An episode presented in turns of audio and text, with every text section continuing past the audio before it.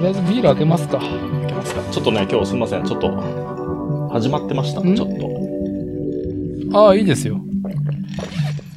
今日も私はね、まあ、だいぶちょっと酔いが冷めたけど、うん。この時間まで我慢しようとしてましたけど、うんまあちょっと、まあ、なんでしょうね。無念というか、うんちょっとストレスなことがありまして。あら。は、始まっている感じですね。はい。ちょっとね、夕方、なんか、はぁうん。畜生って言いながら、では、まあ、飲み始めながら、あ、秋味。私は、モロス。秋味ではいじゃあお疲れ様でしたお。疲れ様です。何かあったんですかえーっと、そう。今日の収録はですね、まあ、どこの切り口から入ろうかっていうところですけど、はい。まずは本日の日付は2022年8月の27日土曜日。時刻の方が今21時30分を回ったところなんだけど、今日はですね、まあ土曜日ということで、土曜日と言ったら、うんまあ、プラモデルがね、発売される日ですね。どちらかというと、うんうん。はい、各社。各社。で、今日ですね、うん。うん、まあガンプラの再販とかもあったんだけど、30 minutes missions の、うん。まあちょっと可愛い、ちょっとエッチなサイド、30 minutes sisters うんうん。のうん。新規ボディの発売日だったんですよ。新規ボディの発売日。そう。えうーん。えっと、可愛いね、女の子、メカ少女が、キャラクターとして完成してるものではなくて、それをカスタマイズするためのね、あー、ボディね。ボディね、いろいろあるんですけど、腕、お腹、足、太ももみたいな。そうそう、とそか、ういうまあ、感じあのーなんだろうね、アンダーアーマーというか、そういうのを抜いてなんかね、ちょっと胸元と、なんだろうね、あのーおへそ、下腹部あたりまでね、見えちゃってるみたいなね。はい。まあ、インマ対戦みたいな感じのやつもある中で、季節柄、夏ということで、水着のボディが展開され始めてるんですよ。なるほど。はい。で、未だにね、私も、うんまこっちさんも、うん。 13 minutes missions は愛好してますけども、気になっている13 minutes sisters、女の子はね、変えずにいるじゃないですか。そうですね。ちなみにさ、見たことないでしょ小売りで店頭に並んでるの。ない。ないよね。うん。店頭で見たことですよね。ないですね。ない。あの、この愛知県、東海地区の知多半島、名古屋の南側の我々が住まう知多半島では見れないし、うん。で名古屋に行っても、まあ、見ないんですよ。うん。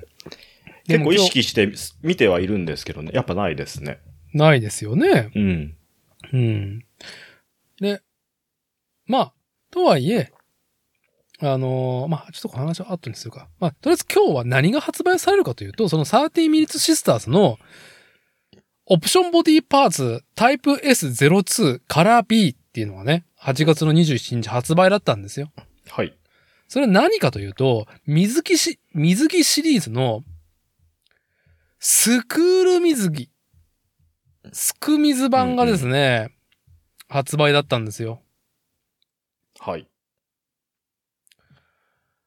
まあ我々がね、まあ、知多半島で一番信頼する、している模型店。旭屋模型朝日屋さん。うん。はい。まあちょっと気になるプラモがあるんだったら、いいよ、朝一、ね、名古屋に行く前に寄っていいよと妻がですね、うん。あの気を使ってくれたんで、家をですね、9時半に出て、うんうん。 10時に着いたんですよ。うん。まあ開店ですよね、オープンする時間に。今朝。うん。うん。あれ、車あんまりいないじゃん。っていうほ風になって、あれこれもう一旦わって列がなされて、みんな買ったものを持ち帰って、もう、去った後かなみたいな。う。うんうん。そんなことはないと思いながら。まあ、とりあえず車をつけて。うん。そしたらもう店内からですね、うんもう、ガンプラ、マスターグレードをですね、箱4つと、パーフェクトグレードの箱を一番下に持って、ホクホクのね、うんまあ我々と年が近そうなおじさんが、うん北北店内から出てきて、うん。買ってんな、再販してるやつ、買ってるねーってうんいう、山盛りのガンプラを持って出てくる人がいたりとか、うん。うん。うん、まあ袋にね、何かキットを詰めて車に、あの、まあ、帰路に着こうとする成人男性とかがですね、まあ店舗から出てきて、ああ、結構なんか置かれてるなっていう雰囲気あるよね。うん。うん。で、店内に入ったら、30 minutes sisters は全く買い、全くなくて、うん。で、ちらっと、レジ見たら、予約されているボディパーツだけは並んでたんだね。ほ予約、お客様予約用なんですかね、山積みになってて。う。うんああ、これは一般店頭販売分はねえなっていうので、うん。うん。まあ諦めて。まあ子供が最近スケールモデルにね、うちの子を目覚めてんで、なんか戦車でも買ってくっつって、まあ48分の1のキングタイガーだけ買って、うん。まあレジで会計するときにあそこのお母さんとね、まあちょっうと軽く、まあちょっとセッションしまして、うん。うん。 30 minutes sisters のボディパーツってあれも全部予約なすっすよねってね、後ろにあるやつをうん。聞いたら、ああ、そうなんですよ。ごめんなさい。つって、今日も朝並んでて、ちょっとお店少し早く開けちゃったのよねって。ああ、そういう事情があるんだ。あー、はい。お母さんでも親切だね。あー。うんなるほど、ね。まあまあ僕はそこまあー。で、そこまでなんかめちゃくちゃ欲しかったってわけじゃなくて、まあなんか機会ができたから、まあちょっと挑戦してもいいかなって思って、まあ様子を聞いてみると、今日もお店の前に開店前に並ばれてたんです。お客さんはって聞いてみたら、 うん。今日ちょっと少なかったねーって言ってて、10人ぐらいかなって言って、あ、10人が少ねえんだって。 10人って少ないん だ。あでも、確かに、ね、妻が、うん。たまにさ、えらいことになってるよっていう時があるからさ、はい、はい、はい。あの、まあ、今年度からは職場が変わったんですけど、うん。ね、あのーちょっと前の職場はそこの前を通る通勤路だったんで、まあ土曜日とかにね、ちょっと残務がーって言って、まあちょっと職場へ向かう道中で、メールがピコンと入り、はい。すごいよ、何かあるのって。でね、それぐらい並んでる時もあったっていう話なんで、はい。またあ、だ今、はいそれ今見たけど、ちょっとけしからんパーツですね、そのボディパーツ。今ちょっでしとょ、はいね、話を聞きながら調べましたけど、テラッテラのさ、テラ紺色のスクールテラだのね水着ね。本当こに。れはけしからんですね。でね、うんムッチムチの白い肌のね、女の子のボディパーツ。うん。でまあ、30 minutes sisters 持ってないけど、まあ、シシベシオンの頭と腕と足でもくっつけたら形がなるんじゃないかと か、なるほどね。あ、くっつく。互換性あり。バンダイいけんことはないですね。あのーいけんことはないはいフィギュアラボスタンダードだったっけだったフィら僕ギらュのアライズスタンダードか。うはいん。とだったらあか、のね、はい86のね、86のあの、レーナレーナーとかもね、ハマってしまう。はい。持ってないけど。まあ、あとは、あれですよ。ちょっと待って。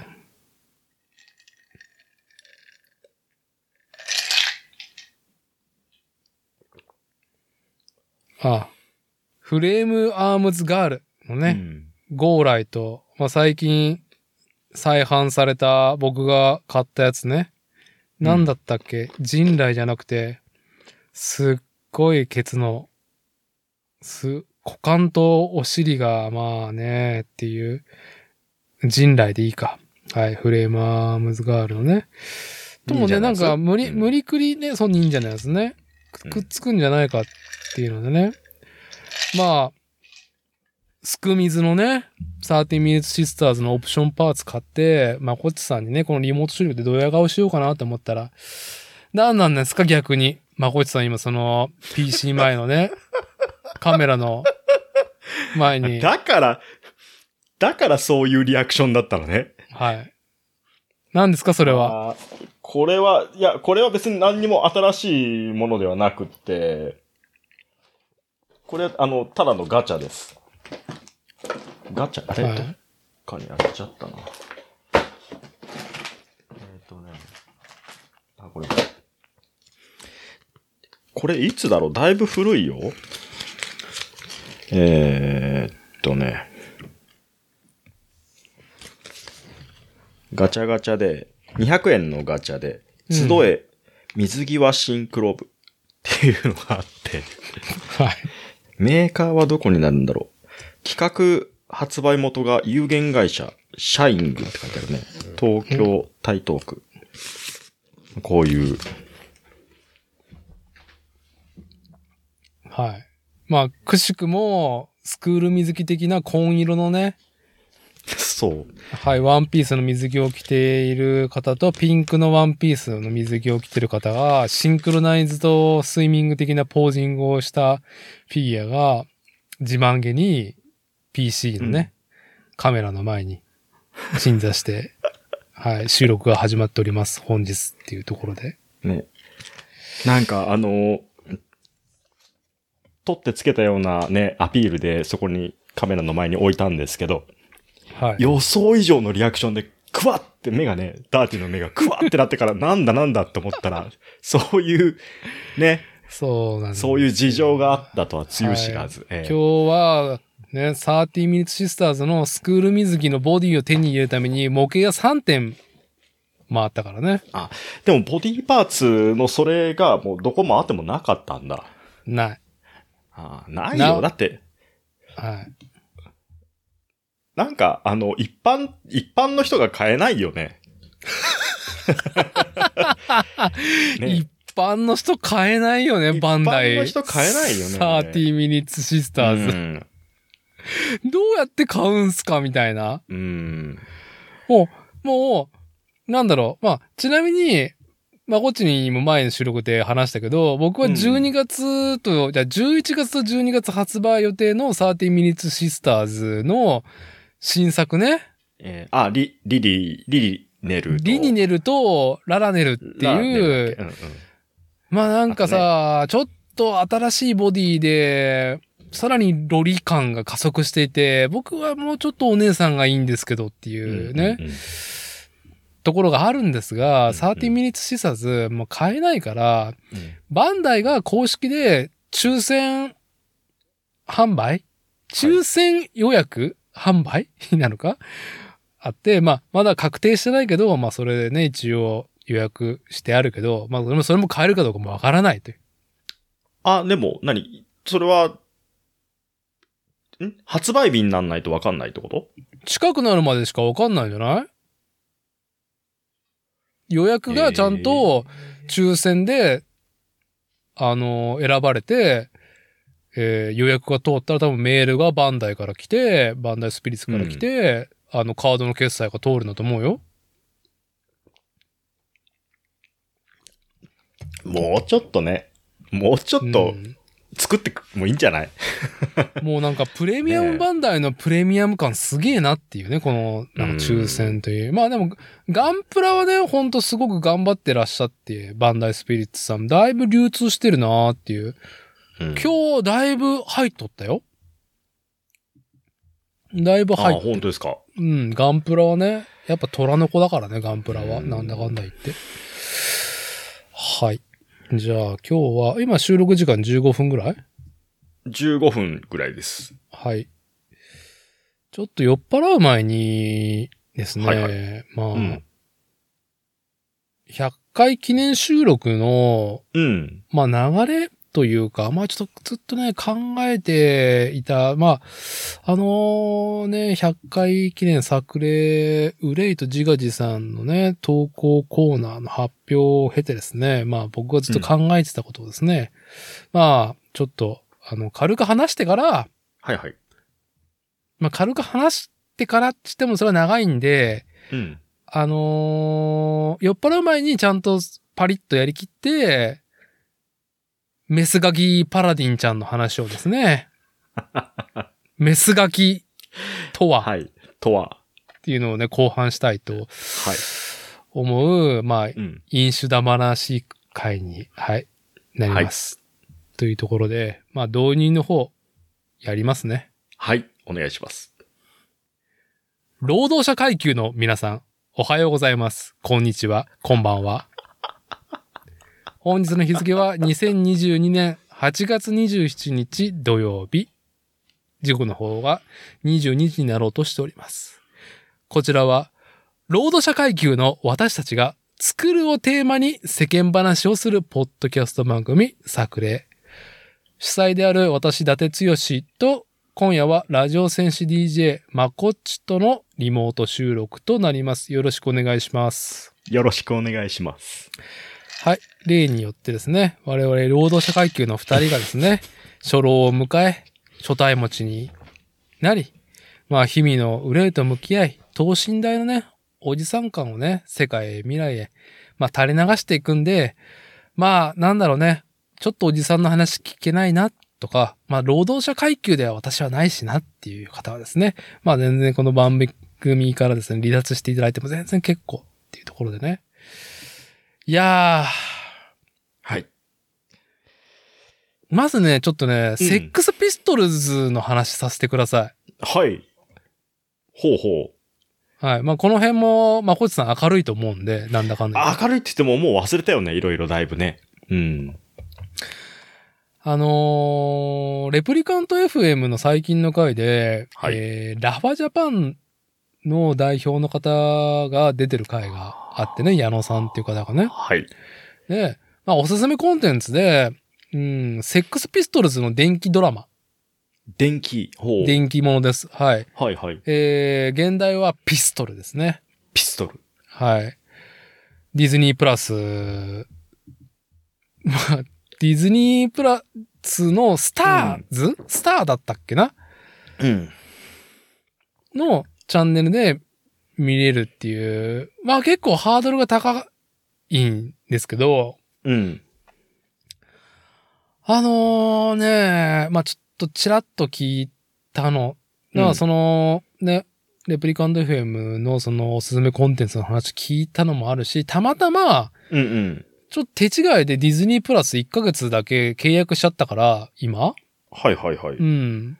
まあなんか、8月中で終わっちゃうし、まあ巻きで見ようかなと思って、そのディズニープラス契約するつもりの期間がね。うんうんうんうん。で、まあ、セックスピストルうんうズん。とはね、ピストルズって聞くと、うーうんん、ちょっとね、まあ独特の関係性がやっぱ僕らの世代はありまして、うん。はいはい。はい。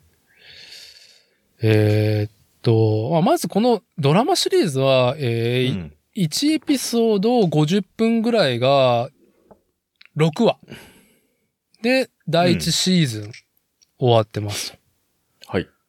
まあ、1975年にバンドが結成して、まあ、3年間しか、あの、形になってないから、ピストルズは。アルバム自体も1個しか出してないし、うんえっ、と、その、初期のやつはね、一番最初は。で、まあ、解散までの話なんだけど、うんあのね、まず、この監督が、あのーダニー・ボイル監督。ダニー・ボイル。トレインスポッティング。うんん、トレ、トレイン、 言えねえな。トレ、トレインスポッティングトレインスポッティング。ね、あうのんドラッキーのね。英国の。はい。アンダーワールドだね。はい。うん。まあまあぴったりじゃん。うん。まあパンクスというかね。まあちょっとなんかドラッキーな話をうんうね、んあの、描くのはね。うん。で、まこっちは、1979年生まれじゃないはい。で、僕は、まあ、それもちょっと前で、1975年生まれで、うんうん。要はピストルズが、伝説のね、パンクバンド。まあ、何を始祖とするかは抜きにして、まあ、始祖と言っても過言ではないじゃん、パンクスのね。うん。うんうん。うん。が、1975年に、こう、バンドがなった、生まれたっていうところで、中学後半か高校生前半ぐらいはね、まあ結構こじらせてたんですよ。みんな。あの、うんうん。 X、ボーイ、ボーイね。うん。うんの流れから来て、お前はセックスピストルズを知らないのか、パンクスを知らないのか、みたいな、うんうん。あのーなんだろうね。まあ僕もどちらかっていうと非常にヤンキーシップにのっとりな学区で生まれ育ち、うんうん。まあ団地マインドをたっぷり、まあ団地に囲まれたね。ああ、はあ、はあ。は。い。団地三国志みたいなね。あの、地三国志。みたいな土地で私生まれ育ち、まあそういう学区のね、中学、そして高校も工業高校だったからさ、はい団地三国志。それは何党と何党の仲が悪いみたいな。 そうそうそうそう。はい、すいません。はい。はい。なみんなまあさ、な、なんだろうね。やっぱりこう、何かそのファッションというか、うんヤンキーイズムからの、なんか、違うベクトルへの格好をつけ方として、まあアメリカンバイクだったりとかさ、はい。うん、うん、なんだろう、エンジニアブーツで、ストレートパンツで、なんかアメリカンバイクをまたがるっていうのと、もう一個、ヤンキー、アメリカン、そして英国のパンクスっていう、ああ、はあ。まあなんか、大枠の分類があったんですよ。うん、うん、うん。で、僕は結果ね、結果、まあ PC98 でエロゲーをこよなく愛する、うん、うん。大戦略5を永遠ね、うんあのーやってた、まあそういうサイドだったんですよ。はい。でも、な、なんだろうね、こう、処世術というか、うん。まあ、なんだろうね、和をたっとぶというか、うーん、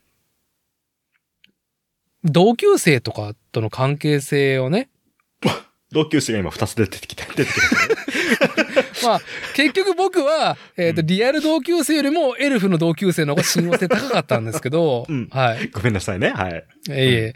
まあ、同級生との親和性をね、高める上では、やっぱり中国後半になったら、やっぱりその、ボンタンをね、うん。うん、買いに行き、うん、うん。まあ、あの、長乱にするのか短乱にするかっていう二択を迫られ、うん、うんはいうまあその流れでまあ高校もまあそういうね、あのヤンキーシップに乗っ取り工業高校に行き、ん。そしたらさらにさっきも言ったように、まあ、あーオーセンティックなそもそものヤンキーとら、うん。アメリカンスタイルと、うんえー英国のパンクスタイルっていうね、うん、うん。その3つがこうある中で、まあとりあえず僕はこう、なんだろうね、普通に、まあなんかどれ、どれも興味ないけど、まあまあ、中国からの流れで普通のなんかね、ヤンキーというかまあ一応ね、たしなみとして、うん、うん。ツータックの、はい、ああ、学ランいいうんいいバランス感覚ですはね。い。で、まあえ、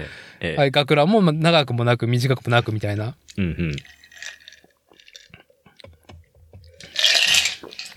で、やっていく中で、まあ、さあ、高校になってから、えーっと、知り合う友達と、うん。まあ仲良くなってっていうか、まあコミュニケーションの中でちょっとうち遊びに来るみたいな感じになるじゃうん、うん、うん、うん。うんん。で、まあそしたらあれですよ。あの、まあ中学の後半はボーイについて、とつとつとボーイの見せ、ビデオを見せられながら、ボーイとはっていうのをね、語る、語られたこともあるし、ボーイセミナーね。ぽいセミナー。はい。はい。高1の時は、だからパンクスだったんだよね。ボーイから、コブラの前コブラなんだっけコブラの前なんだっけえ、前、前か後かわかんないですけど、でもその辺だと、ラフィンノーズとか。そう、ラフィンノーズ。ラフィンノーズのメンバーがコブラうん。に一人いるような気がしたけど、そうそう。だから、なんだろうね、そう、ジャパニーズパンクの、なんだろうね、うん、ちょっと正確な歴史はわからんけど、第二世代っていうか、第二次ブームぐらいだと思うんですよ。うんうん。僕らが高校生の時の、えー1990年入りましたっていうあたりはね、はい。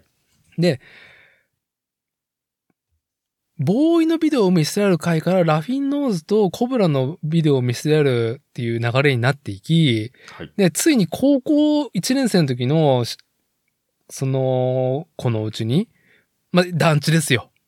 うん。に、こうよ、こう遊びに来るっつって見せられたのが、まあ、あの、ラフィンとか、コブラとか、あるけど、パンクスは、やっぱり、セックスピストルズ。うん。そして俺たちは、パンクスの、パンクの申し子だと。なぜならば、うんセックスピストルズは、俺たちが生まれた1975年と同じ年にね、結成されたバンドだから。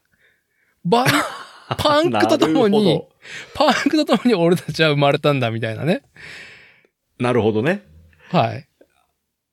はいはいはい。っていうセミナーですよ。うんうんうんうん。うんうん、いい、いい、いい温度感、温度感だと思います。はい。はい。神々しい。うん。で、うん。もう忘れもしないんだけど、うん、まあ、いかに、あのー俺がパンクスカールみたいな感じのことをも、まあ、は話の流れでね、その彼は、こう、ね、あの、まあ、名古屋って言ったらスタークラブのね、こう、講義もあったりとかもしながら、はいはいははいい。うんうんはい。セックスピストルズ、パンクと生まれた俺たち、ね、パンクエイジ。ね、うんそしたらさ、住民票を持ってきてさ、ほう。住民票をね、住民票ね、は、うん、なぜうん。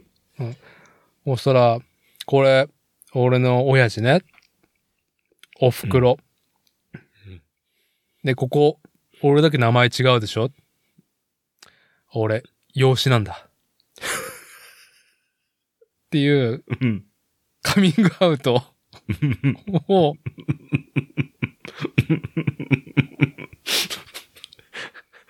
ある時俺は、その、両親に、うんもう養子だってことをね、告げられたっていう話を、その、う住民票をね、手にしながらされて、うん。まあ、なかなかしさ、まあ当時としては、まあ、ショッキングっていうか、ショッキングっていうか、今だったら、なんだよその話。だからなんだっつっだて、からなんだってなるね。今ならね。今ならね、うるせえよってなるけど、うん。当時ね、15、6の時は、うん。の、え、こあ、の、ああ、みたいな。 うん。まあ、いかに、ね、自分がその労働者階級をね、うん。うん、子供だって、しかも血も繋がってないっていうね。うんな、なん、 なんだね、境遇生い立ちに、こう、なんか、こう、ね、すえ、どういう、どういう生い立ちなのっていうさ、はい。そういう、なんていうのかな、自分の理解を超えたものを感じる人って、やっぱこう、うえって一歩止まるもんね。うん。そう。で、さっきさ、団地三国志って言ったでしょうんうんで、団地三国志の中では、その、我々中学の時の団地ではないところだったから、ああ、はあはあはでも僕の実家からは、そう遠くないとところ。全然歩いてすぐのところなの、学区違いでね。うんうん。ゲームセンターもあって、その学区にはね、隣のその団地のね、うん学区には。で、そこに遊びに行って、で、チャリがパクられると、大体そこの、あのー自分の中学の学区ではないところのどっかに止ま、ね、取られたチャリンコが置いてあるっていうね。うん。まあ、ななんだろう。まあ、アウェー感うん、うん、うん。アウェーの団地に来た感もあり、アウェイの団地ってどういう感じでしたその時。いや、まあ、やっぱりさ、こう、なんか、あそこの団地はやべえ、みたいな。っていうのはやっぱりさ、未知なさ、そのゾーンだから、中学の時はね、わからないからさ、敵地って感じ。敵地とか、まあ、あとはなんかそのね、こう、こう暴走族に入り浸ってるみたいなことを語る男が言うところの、隣の団地はやばいとか、隣の団地のやつも一緒のチームにいるぜみたいな話とか、はいははあい、みたいな、聞いてな、聞いていた流れから、はい。ね、パンクスセミナーに呼ばれ、はうい。ん。ね結局、僕自身は、多分、なんだろう、今回のディズニープラスで見れているダニー・ボール監督のピストル、セックス・ピストルズの電気ドラマ。うん、うんうん。で、ああ、そうそうです。はい、そうですと。まあ、なんだかんだ言って僕の DIY 精神にのっとりみたいなところは、なんかパンクスのところもあるなっていうのもあり。うん、なんか DIY は、あのーなんか以前の回でね、越山さんがうん触。れてましたよね。DIY っていう言葉のルーツというかさ。ああ、はい、はい、はい。なんだっけ忘れちゃったけどね。うんそう、そ、なんか割とね、すごく確信に迫ったことを。そうそう、だから、北米、アメリカの海岸線にいる、あの、陽気でバカなアメリカ人の DIY 精神ももちろん、なんだろう、映画とか雑誌とかでビシビシ影響を受けてたけど、なんだかんだ言って、その、なんだろうね、やっぱ、情報が少なかったからさ、僕、僕で。僕自身が、じゅもうさらに情報とエンカウントしにくい方だったから、まあその、の、クラスだったりとかさ、うんうん。一緒にね、いる回数が多い奴らが何を語りとか、何を聞きとかさ、何を自慢するかみたいなところにやっぱね、影響が大きいわけじゃん、よりあーね。はあはあはあインターネットねえし。で、うん結局パンクスはそう、今でも、その愛好して聞いてるとかないけど、なんだろう、うん音楽性、お音楽性っていう感じではないもんね。そう、うん音楽がその、かっこいいとか、うん。なんか、そうね、なんか、こう、巧みな、なんか、僕はやっぱりちょっとそう、音楽には傾倒してなかっしてこなかったから、うん、でもなんかそうではないっていうね、うん、うんテクニック、技巧の方ではないっていうのは、まあ、うん当時10代でも分かったよね、それは。うんうんまあ、むちゃくちゃだなっていうね、うんいうのも含めてうね。ん。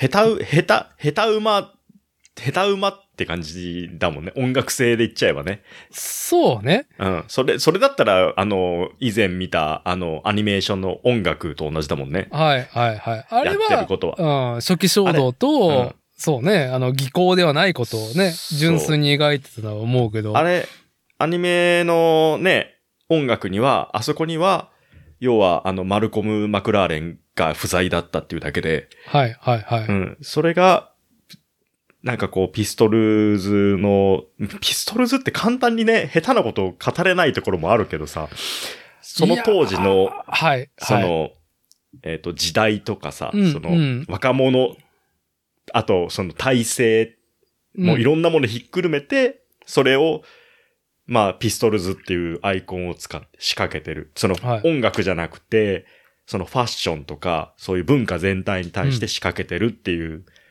もう本当に音楽だけではないはい。っていうところだと思うんで、なかなかね、それをそのまま日本にポンって持ってこようと思っても、そう。難しいところは。難しいし、うん。あのー当時、その、送り手がどう表現し、例えばまあ日本のね、パンクスの人だし、うまあ僕もスタークラブのアルバムは、まあ必ず買っとったっていう高校生ではあったからさ、なんだかんだ言って。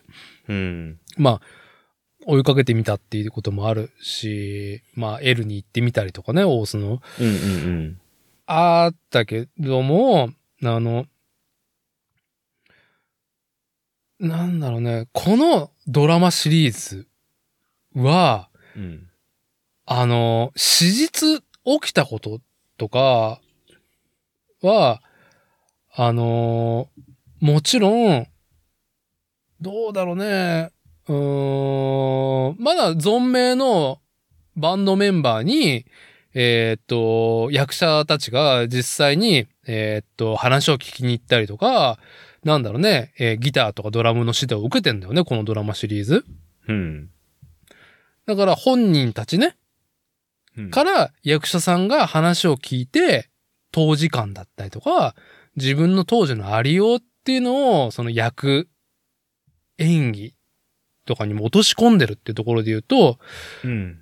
うんな、なんか史実的には前後してるのかもしれないなとかね。まあわかんないけどね、ウィキとの照らし合わせぐらいしかないからね。うんうんあの、とりあえず1975年にセックスピストルズが、まあ、ギャーンとね、あの、結成し、オンステージして、で、まああの仕掛け人だよね、マルコム・マクラーレンが、まあいかに、と、 いか、いかになんだろうね、まあか革命家であ、革命を起こそうっていう革命の旗を振っていたかっていうのと、あとはもう、ビビアン・ウエストウッドは、うん。うん。なんかその関わりあったよっていうことは知ったけど、ここまで深かったんだっていうのはドラマで知れたし、うん。そう、ビビアン・ウエストウッドもね、そうだよね。うん。ビビアンもめちゃくちゃ出てくるから、うん。だから、だって、その、ピストルズって言われて、結局、さあ、その、なんだろう、紐、紐解いてっていうか、いろいろその辺の流れを見ていくと、マルコム・マクラーレンと、ビビアン・ウェストウッドと、ジョニー・ロットンとか、はい。ね、で、こう話が進んでいってるような感じはうん、うん。ありますもんね。うん。なんかその、すごく脱線しますけど、あ、全然いいよ。ね、あの、その、ピストルズがまあその結成したその4年後ですよね。生まれてる。だから僕全然。世代でも何でもないし、うん、うん、で、もうそのファッションのブランドとして、その自分のブラブランドを築き上げたね、うんビビアン・ウエストウッドはさ、うん。うん。で僕らの代の時にちょっと流行ってたじゃないですか。まあもう時代だったようね。ん。うん。で、ビビアン、もうビビッコとかさ、はい。ねはい。もう本当にさ、僕高校の時にさ、あの、好きだった女の子がさ、もうビビッコだったんですよ。いいですね。はい。ヤンデレね、ヤンデレビビッコですかね。病んではいないなかったかな病んではいなかった。うん。めっちゃ可愛かったです。けど、あの、リングをね、うん。ちょっとあの、なんていうのかな。えーっと、リボン結びの形をあしらった、で、その、そこにこう、ストーンを埋め込んだようなうん。リングをね、めっちゃ可愛いのがあるっつって、で、買いに行って、5万ぐらいだったんですけど、ももうね、高校の時のバイト代が吹っ飛んだっていうすごく記憶があって。 そう。甘酸っぱいなと思いながら、いつもそ甘酸っの、ぱい。うん甘酸っぱいなと思って、あの、いつもロゴを見るたびにね。はい。いいですね。うん。うんいや、だかそらう、そうそう、思い出しちゃう。うん。なんか、結局、その、僕らは、セックスピストルズと、はい。うん。あのービビアン・ウエストウッドが、まあなんか、つながりあるよ、とか、うん。なんだろう、こう、浅い情報でしか得てなかったぐらいね。はいはい。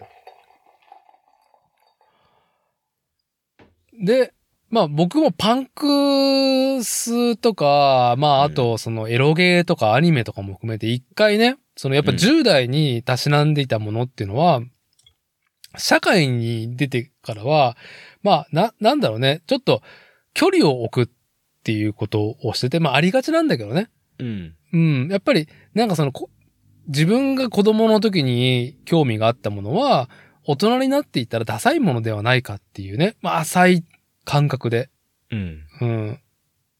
距離を離れていたんだけど、まあ、なんだかんだ言ってね、楽曲も含めて、あの、セックスピストルズはずーっと、まあなんかいろんなものも含めてね、うんあの、ビビアンも含めて、なんか、ああ、なんか、今なおなんか語られるなーってのはずーっと社会に出てからは感じてはいたけど、あのね、このドラマシリーズで、もう、ぼやっとしていた輪郭が、うんめちゃくちゃシャープになったっていう感覚があって、そして、おーはいはい。涙した。おおぐ、ね、どう、どう、どう響いたんですかいや、泣くしかないよ。もう。あのね、な、何にその、まあ、それ見てないから何とも言えないですけど。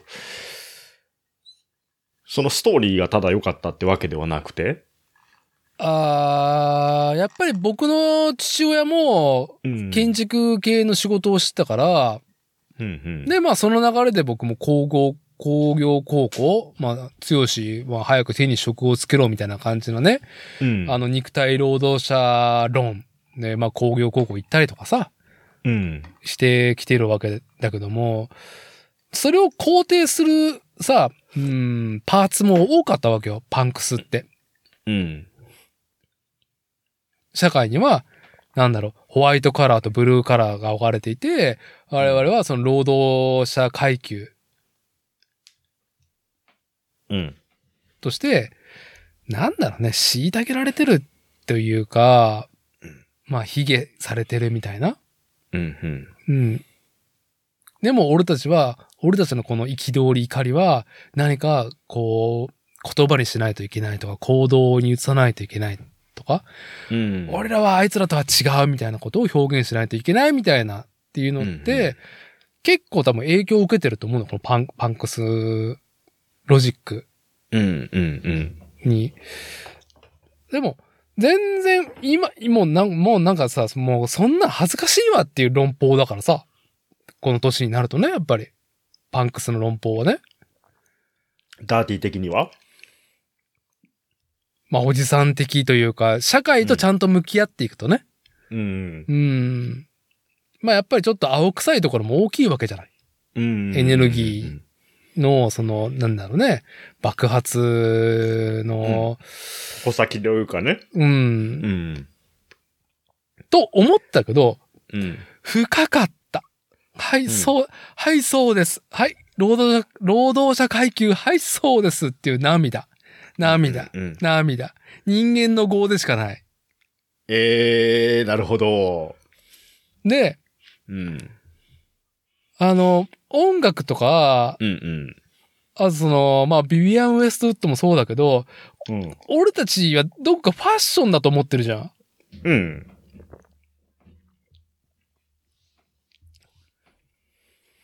で、それを、もう、もう、冒頭から、まあやっぱその、マルコム・マクラーレン自体がやっぱ否定してるし、うん。あの、音楽をやりたいわけじゃねえって、革命を起こしたいっていうのは、マルコムもビビアンもいずっと言ってるから、うんうんうん。で、その、その表現の仕方がもう的確すぎたし、ああ。主人公たちは、なんだろうね、まあ主人公はクズだしね、基本。うん。でも、クズな理由はやっぱ労働者階級たるゆえんでもあるし、うん。その、なんていうのかな。あの、その仕掛け人側が、うん。ちゃんと、その反、反体制っていうと、ちょっと言葉が安直すぎると思うんですけど、うん。強いメッセージを発信したいっていうのが、やっぱり根幹にあるうなっん。ていうところですよね。はい。 で、それがその当時であれば、まあ、その簡単に、マスに響く感じで反体制とか、そういうものが強くあったのかもしれないけど、日本で言うとさ、ちょっと、なんていうのかな。あの、乾くボレーとか、はい。ね。あパンクだなって思いますもんね。はい。はい。うん。あ、いや、本当そにう、そうあいう、そういうことです。そういうことです。うんはい。のうん。その、その、どう、その、その人たちの、どう、まあ、同級生的なところでさ、うん。う。うんん、同じ肌感だなって思うのが、うん。なんか、結局主人公たちは不器用でしかなかったし、うん。いやーまあ、ある意味ね、不器用で、あの、片や、ね、道家とまで言われた人もいるぐらいだからね。はい。もうね、はい操り人形っていうかさ、はい。うん。だけど、本当に、あの、その大きな流れのうちの、まあ、一つ、はうん、出会ったっていうだけでね。い。で、うん。まあまあ、なんだろう。印象的なところは本当に、その、うーん。まあ、わかりやすく、なんか、反体制、見えない何か大きなものに中指を立て続ける若者たちのエネルギーみたいなさ、なんかプロットになりそうじゃん、なんかこういうのって日本だと。うん。でも、あの、ジョニー・ロットン含め、うん。あの、お父さんとお母さんとめちゃくちゃ仲がいいんだよね。うん。っていうのをちゃんと描いてんの。うん、うん、うん。でも、その逆に、えーっと、家庭には、家には入れないっていう関係性のメンバーもいるし、方やね。うん、うん。だからそれをちゃんと描いたゆ上で、うーんと、なんだろうね。まあ、本人、バンドメンバーたちは同型に、でしか結果なかったかもしれないけど、そっから脱する、用途考える者もいたりとか、ただただ、若者たちでこうやって一緒にいることが最高だって思うシーンもあるし、まあ、なんだろう。こう、言ったように、えっ、と、パンクと生まれた1975年生まれうんとしては、嫌おうなしに耳にしてきた史実とか、そのなんか、自称だよね。うん。あったことだけしか、表層しか汲み取ってなかったなーっていう。でも、辻褄が合うと。はい、そうです。うんはい、そうです。はい、セックスピストルズ、労働者階級、はい、そうですっていうのと、あと、もう本当に、えーっと、僕はずっと思ったんだけど、その、まあ、うんより英国のさ、その労働者階級と、えーっと、まあ、貴族層との、まあ、格差がずっと表現されてきてたから、うん、うん。でも日本って僕らの子供の時はそうじゃなかったじゃん。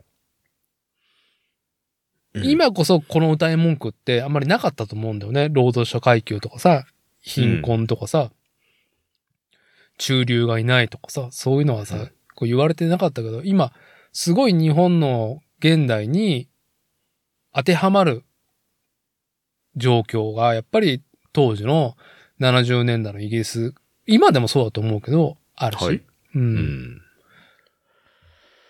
うんいやー、ビシバシ食らったし、僕は、まあ、終盤、待て、労働者階級の子供たちだぞっていう一言に、うん号泣名っ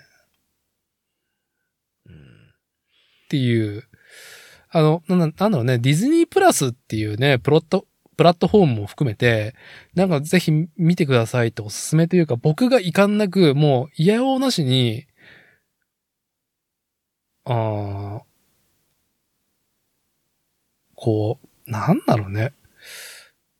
影響というか、自分の根幹にあるものが、なんだろうね。根幹にあるって言ったら大それたことになるけど、うんうん。まあ、10代に得てきたものっていうものがめちゃくちゃクリアになってうん。衝撃だったっていう作品だね。セックスピストルズの電気ドラマ、今回のは。あのねるほどね超個人的な体験うんなんで、みんながね、なんか他の世代とか、まあなん、なんだろう。まあこう、団地マインド、ね、日本における団地マインドとかは知らないとちょっとピンとこないかもしれないし、団地マインドってなかなか今は、あの、ちょっと取って変わって、海外勢になってたりするしね。実際ね、はい。うん。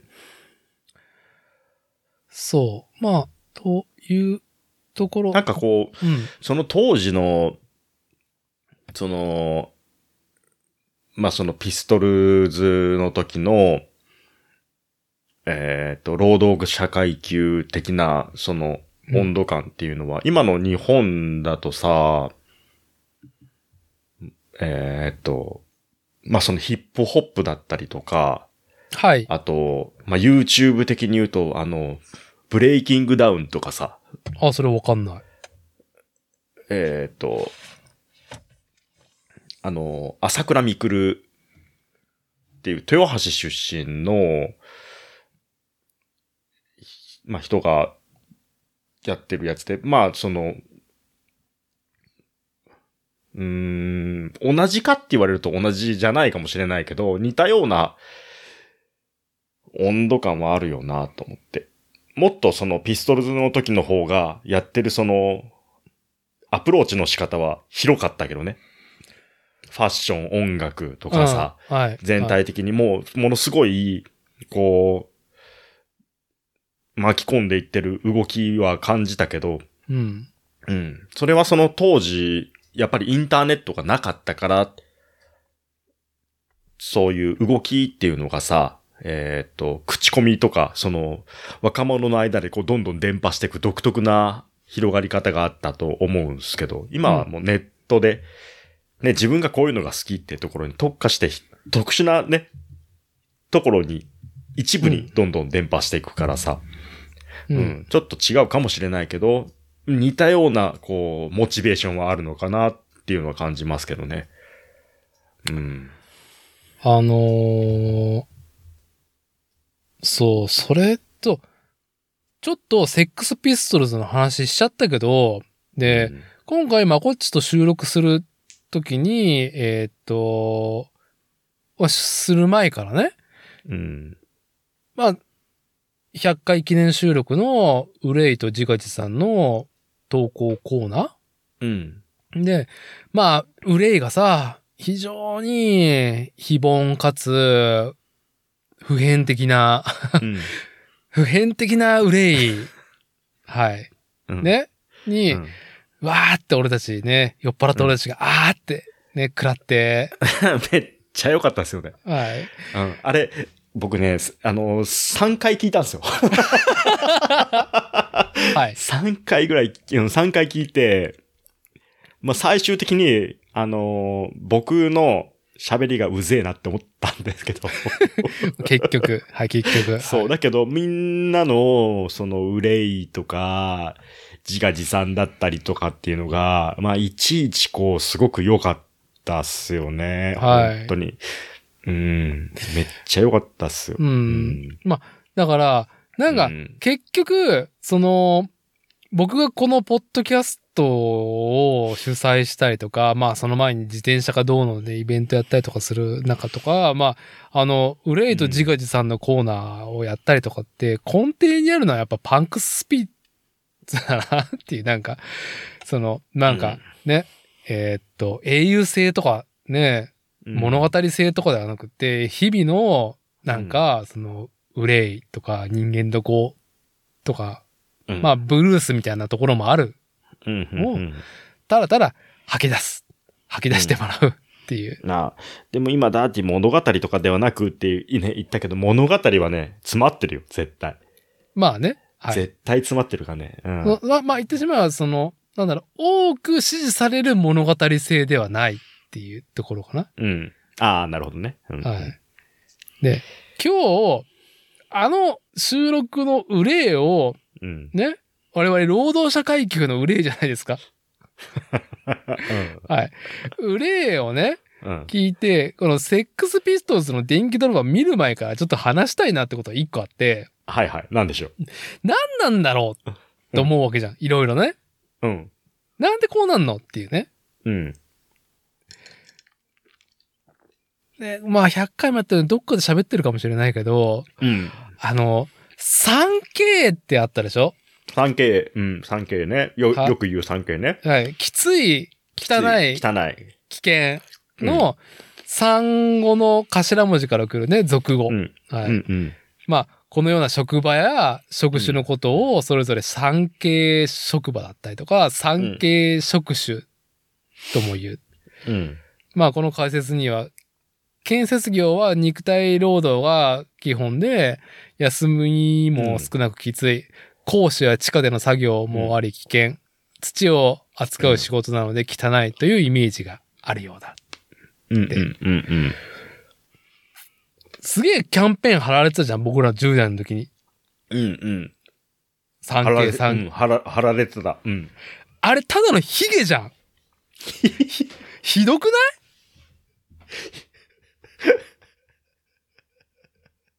でめうん今思うとめちゃくちゃなんか怒りが湧いてくるわっていう。まあ、すり込みだよね。あるひ種どくねっていうね。うん。まあうん。多分トレンディードラマっていう軸足もあって、うん。トレンディーであることの対局を表現する上で 3K があったと思うのね。うん。うん。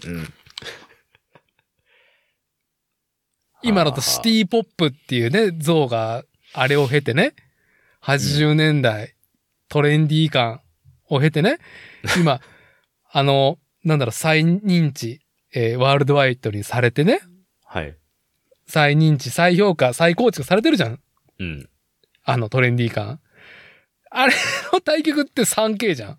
3K だね。うん。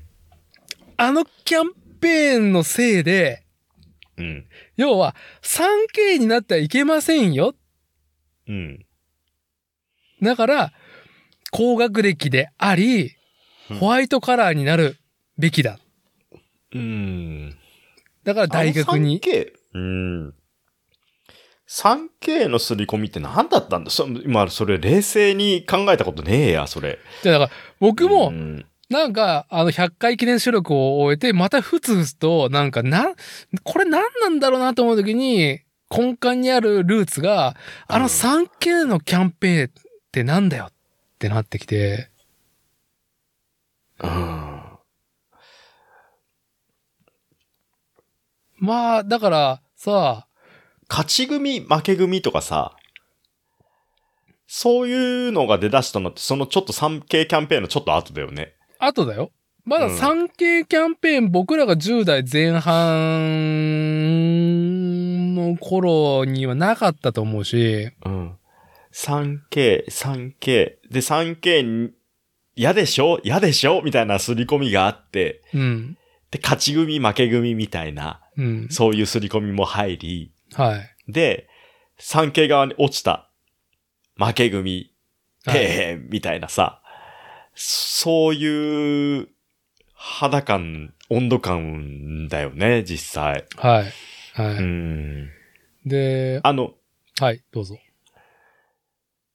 ま何、幸せの基準って何よっていうところでさ、どっかの大統領さ、低収入だけど幸せですみたい な、はいそういうの、はいね、あの、逆張りみたいなのもあるし、あの、ノームみたいなおじ、 おじいちゃんね。はい。はいそうそうそうそうそう。土土の精霊みたいなおじいちゃんね。あの、元大統領ね。そうそうはいそうそうそう そう。もあるし、あと、あの、ね、国民のその所得は少ないけど、幸せのナンバーワンみたいなさ、逆張りキャンペーンもあ,、あるんだけどさ、昨今ね。昨今。昨今ね。はい。ただ、日本国内の、その、風潮を今見てるとさ、やっぱみんな年収が気になったりとかするわけじゃん。で、どんな仕事してんのとかさ、休みが多くって、なんかどっかいろいろ遊びに行ってる人見ると、どういう暮らししてんの何仕事してんのとか、やっぱ気になったりするわけでさう。ん。うん。で、えっ、と、お勤め、企業人で、年収がえー例えば1000万の人、はい。 1000万以上になっていく人ね。うん。 1000万以上になって、まあ、累進課税だからさ、結局、稼げが、稼げば、稼げば、稼げ、稼ぐほどね、はい。まあ、上手に稼いでる人は別としてね、うん。まあ、社畜として、いろいろこう、自分のアンテナ張り巡らして、ずっと神経使って稼いでいく人うん。で、何千万とか稼ぐようになった人って、やっぱすごい努力しててさ、頭も使うし、うん。それに、こう、見合った所得なのか、それ実際幸せなのか、みたいなさ。で、低所得であると、やっぱきつい。はい。うん。税金は少ないけどね、きつい。で、日々の生活は圧迫されるかもしれないけど、どっちが幸せなのっていうバランス取っていくと、大体年収がうん百万ぐらいのところがちょうどいいみたいなさ、はい。そういう論調があったりとかね。うん。うん。で、お勤めだったらそれぐらいの年収がちょうどいい。けど、自営だったらもっと低めで、上手にやった方が、実質おと、お勤めのうん百万クラスの年収の人と、幸せ、幸福度で言うと、大差がねえんじゃねえかとかさ、そういう論調をこうけ、みんなこう詰めてるのがはい。あって、はあ、みんないろいろ考えてんなと思ったんだけどさ。い。うん。うん。うんそう、こそれは、か、いろんなことが可視化されて、うんえーっと、うん、平たく並べて、えーうん議論できる状況がね、このインターネットっていうね、あのーなんだろうね、面白便利ツールがね、生まれたから可能になったわけなんだけどう、ん。比べれるっていうね。うんまあうもちろんそれに乗っかってない人ももちろんいるけど、ん。いや、その前に、うん。その前になんだ 3K って。3K ってなんだっていうのを。産経なんで私がこうやって、あのー、憤ってるかというと、うん。まあ、高学歴になるべべし、べきっていうキャンペーンがクソ張られた時期だから、うんうん。 1980年代後半からうん。 90年代、うんうん。まあうん今なお続いてるとは思うし、うん。要は 3K きつい汚い危険な、ね、ブルーカラーになってはダメですと。じじゃあ、学べと。うん。勉学に励めと。子供に金を突っ込めと。うん。で、大卒にして、でも、まあ、なんだろうね、氷河期、就職氷河期時代とかあったりとか、うん。まあいろんな要因もあるけども、なんだかんだ言ってホワイトカラーというか、うん、4代が、を出てつくべき仕事っていうのを、を多く用意しないといけなくなったわけじゃない。単純にね、考えると。だって大学進学率がクソ上がってるからさ、俺らの世代以降は。うんうん。じゃあ、大学、大卒でね、まあちょっうとん水産とか、あのー農業系とかで、あっち、あっちはあ外すよ。うん。うん。で、今、現代、日本の労働者が不足していますと。うん。だから、海外から労働者を集う、集めないといけないってなるじゃん。。うん。それは 3K の仕事をやるやつがいねえから困ってるって話でしょうん。一次生産者だったりとか、うん。現場とか、工場で働いたりとか。うん。まあ実際ね、うん。我々の住まう東海地区、知多半島にもねうん、もう海外の方ってやっぱりそうやってね、来てるけどさ、 あの、その高学歴を得て、えーっと、理想的な 3K ではない仕事を用意するがために、ホワイトカラーばっかりが増えてしまい、ああ。日本の現場が回ってないっていうことでしょうん。じゃあ、じゃあ逆に日本人はなんで現場に行かないのって言ったら、そ、の環境よりも、やっぱその卑下されてるがゆえに、給料も卑下された待遇であるわけじゃない。実際、。うん。並べてみると。ちょっとサービス業を外すけどね。うん。ちょっと何とも言えないところがあるから、サービス業は、そのなんだろうね。高卒、大卒って、ちょっとだいぶ入り組んでるような気がするから。しょうも、しょうもねえなって、あの時 3K って、きつい汚い危険っていう現場仕事、肉体労働者、労働者階級のことを卑下してきた結果がこれかと思うと、はっって。はっそんなんだから、現場とか工場で泣くおっさんが生まれ続けるんだぞっていうね。あだって、あの、現場や工場で泣くおじさんとかわ若者の心理って、こんなはずじゃなかった俺でしょ、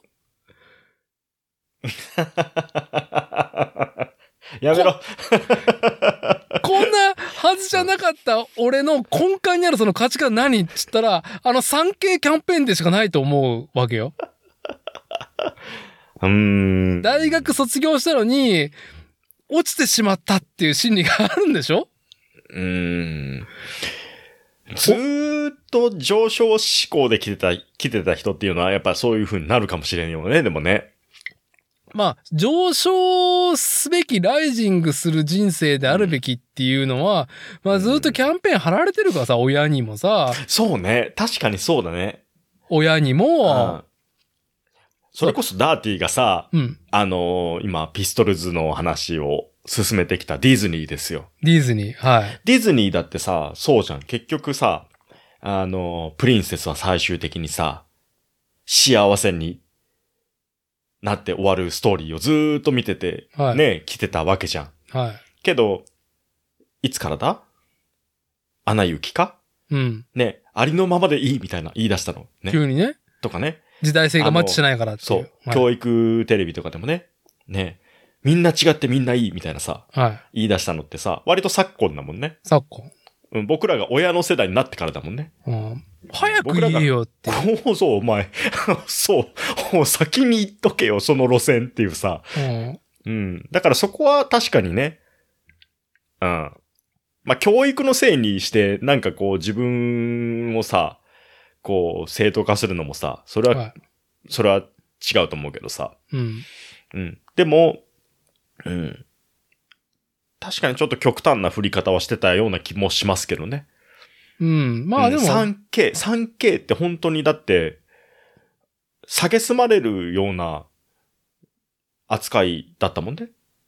まあね、現状そうでしょ、日本人がやるべき仕事じゃないから、海外から、ね、うん。人を呼ばなあかんっていう。うん。日本人は触れたくない仕事だから、海外からね、労働力をとか言ってんでしょ、うん。みんなああの、の、 3K、3K 的なものを、えっ、と、まあ、営ん、営んでる人っていうのかな。はい。えっ、と、要は、えっ、と、刺激する側の人ね。うん。と喋ってると、割と、その、感覚はないけどね。えーっと、例えばそのゴミの収集だったりとかさ、うん。えーっと、汚い、みんなが嫌がる仕事だったりっていうのを、まあその経営側でやってる人の話とかね、はい。はい。まあ聞いてると、まあ実際自分がやれって言われたら行くけど、みたいな。うん。ただ、体がしんどいからさ、みたいな、そういう程度でいて、うんまあマインドは、うーん。あ、それちょっと違うわ。そこは、まだ身内感があるから。だけど、やっぱ、り、一時、うん、あその元請けだったりとか、うん。あ下請けの関係性の方が、多分この話は辻褄が合うと思うよ。元受けか下受け。うん。例えば、ゴミの、片付けるっていう仕事がありますと。うん。ででも、その会社はやる気はねえと。うん。でもその仕事を予算引っ張ってきて、振るうん。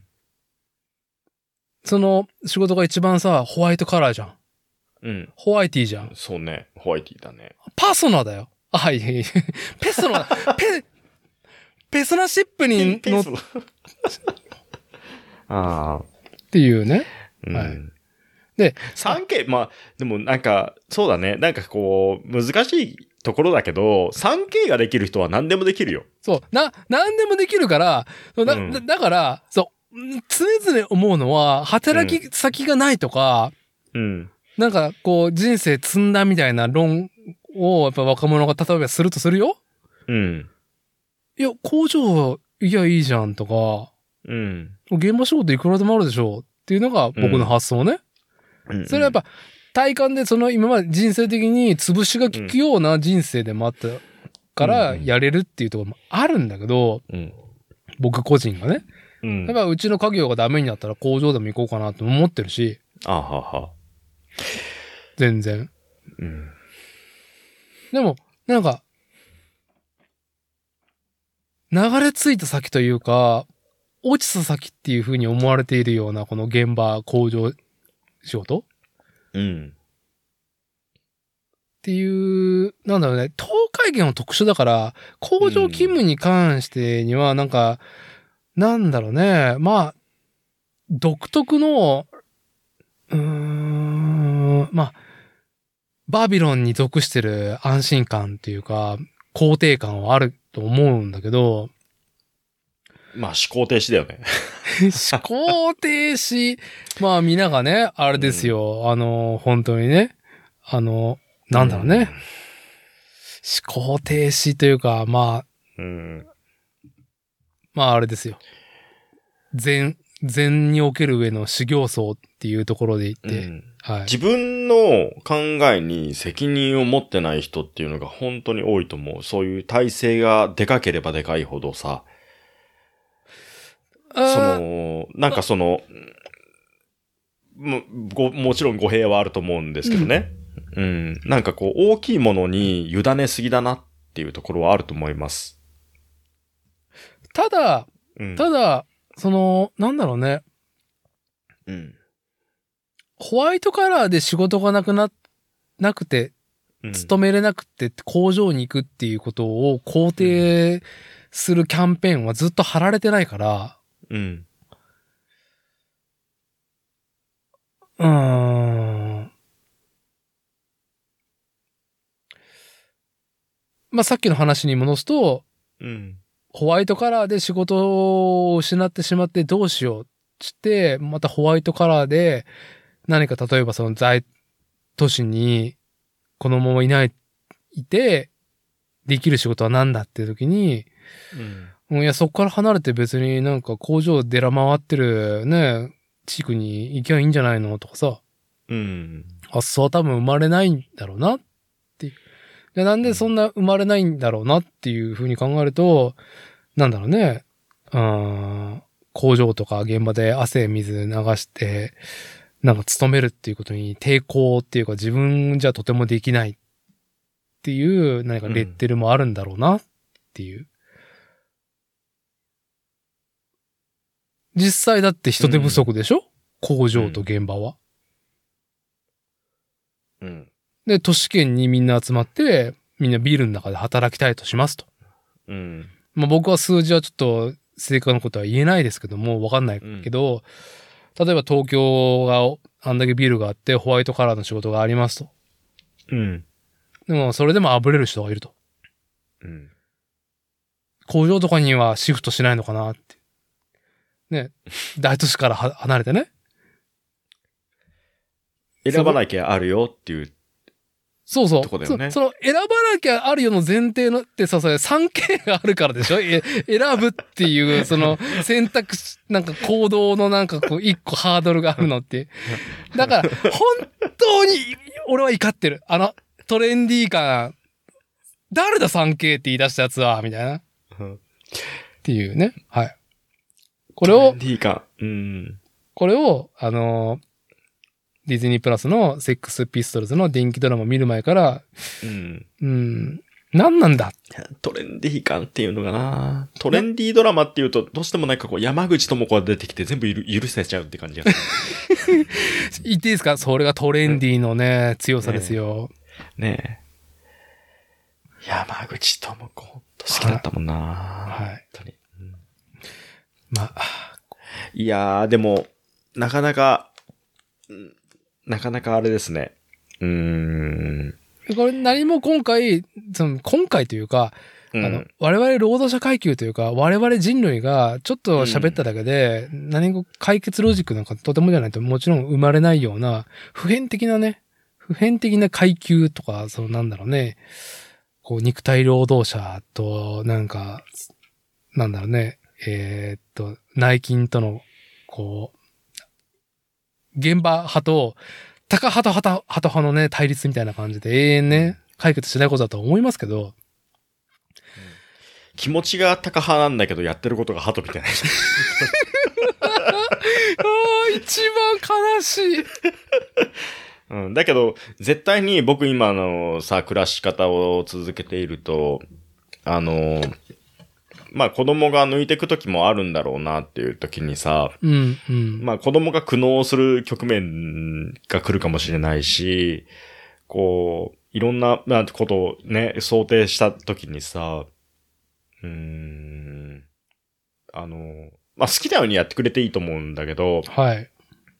もしなんかあった時に声をかけようと思った時の一個の言葉を用意してるのが、あの、好きにやってくれていいと。うん。で、えっ、と、どういう仕事しようが食ってければいい。もはうい死ななきゃかすり傷、すべて。はい。はい。ね。で、えっ、と、自分は本当はこうありたい。こうやっていきたいっていうものが、通らなくってもさ、まあ、食ってきゃいけ、食ってかなきゃいけないと。とにかく働きなさいと。ね。で、あのーちゃんと働いてご飯食べていければ、それは、あの、誇れ、誇れることじゃないかもしれないけど、はい。自分をこう、下げすむことではないんだよっていうね。そう、下げす楽しみ。、そう、下げた楽しく生きていこうよっていうね。そういう声かけをどっかのタイミングで、あの、し唯一できることかなと思ってね。はいもう今、もう20年ぐらい後に多分こういう声をかけるんだろうなと思って。 うん。うるせえおじ、親父みたいなこと言われるか言わもれしれたならい。もう出てけだよね。 うるせえじゃ出てけだよね。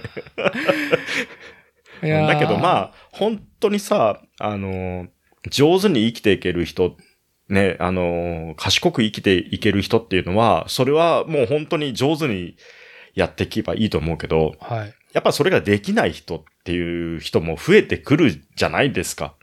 まあ、でふ、ふ、増えてくるっていうか、そうの、ん。な、そこは、なんか、なんだろう、適応力とかじゃなくて、そ、それこそ、各々の、まあ、パーソナリティ、個性、特徴だから、うん。なんか、平均にね、マッチすべきっていう論法に引っ張られるのがすごくなんかね、良くないことなのかなとは思うけどね。そうまあそう。で、でも絶対さ、そう、良くないとは思いつつも、引っ張られちゃうじゃん。その自分の意志とは別のものに引っ張られちゃうじゃん。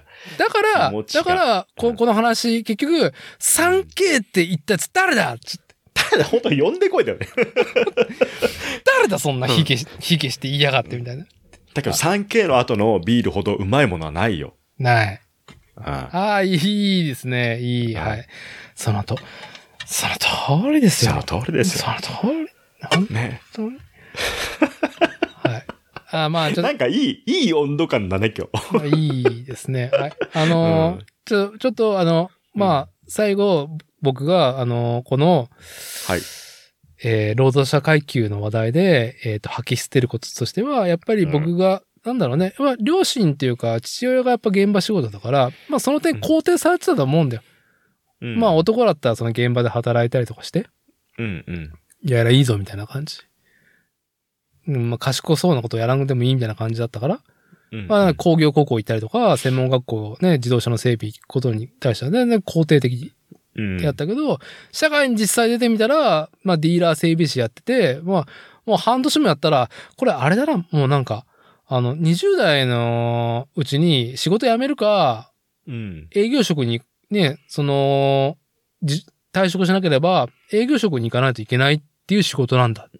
うんうん。現場仕事で高みを目指しても、給与は、えーっと、その時、トレンディーに示されたことうん。マイカーにマイホームうん、うん。に温かい家族っていう L には、現場から出して営業職に行かないといけないっていうのが、うん整備士のせん免、整備士の、まあ、国家資格を取って、社会に出て、整備士になって、うん。さあと思った時に出花をね、くじかれた怒りをずっと抱いて、今のはあるけど、いや、別にさ、そもそも、整備士にもちゃんと給料、ね、あのね、営業職とかホワイトカラーと変わらず与えてればよかったわけであり、うん。なんでそこ差つけたみたいな。本当だよね。なんでお前そこ差つけた本当だよね。じゃあ本当だよ。手動かしてんのどっちだよって話だよ。そう。で、うん今あれですよ。あのーね、僕の SNS とかはね、うん開くと広告が入るんですけど、うんうん。まあ僕が喋ってることだったりとか、何か検索してることからですかね。やっぱ40代の整備士、40代の自動車整備士が不足していますとか、うんうん広告入るんですよ。うん。うん実際日本国内の自動車整備士、しかも管理職ができる自動車整備士っていうのは、僕らの世代だよね、40代。はいはい。うん、非常に少ないっていう。うん。バカじゃないのって。そ給料をちゃんとずっとね、与えて、ちゃんと社で囲っとけばよかっただけの話だろ、お前。バカじゃないのかって。うんうん。誰だ、産経って言った の全員正座、死ぬまで正座しろ、みたいな。っていう、本当にね。あの、うん根幹にあることは本当に何だったんだ、あの 3K、3K とはっていうキャンペーンね。はい。これはね、あのーよりちょっと、セックスピストルズの、ね、あの、電気ドラマを見て、ちょっと加速してしまっていますけども、はい。うん。ちょっとね、まあ、この話はね、あの、労働者階級の憂いと憤りは、まあ、これぐらいにしといて、まあ、メスガキの話しますか。メ スガキパラディンちゃんの話に。はい。あのーこの2日前にですね、私、非常に個人的に衝撃的な、まあ、ツイッター絵師というか、まあ漫画も描かれてる方なんですけどね。うん。まあ、メスガキパラディンちゃんの話をしましょうか。ちょっとこれはちょっと、うん。ちょっとおじさん同士で、ね、ちょっと紐解いてください。メスガキパラディンちゃんって何ですかまず、うん。それをね、パラ、メ、メスガキっていうのはさ、はい前もね、エルデンリングの時にこうご、 ご教授いただいたね。まあエルデンリングで享受すべきことなのかっていうことですけどね、はい。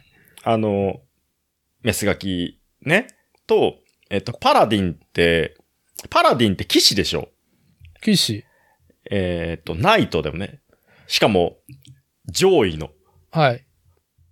で、偉いナイトだよね。偉いはいうんで、うんうんまあ、うんす騎士、戦士よりもうん上級派閥、ナイトね。のがナイト。ナイうんトの、それあの、の、肩にポンポンでこう、先、先生受けて、ね、ナイト、君はもうナイトだよ、今日から、みたいなやつだよはね。い。えーゲームオブスローンズでね。そう。で、我々、日本人の70年代、80年代生まれの、我々日本人のパラディンの大元のルーツにあるっていうのは、ファイナルファンタジーだと思うんですよ。あ、僕はファイアーエンブレムでした。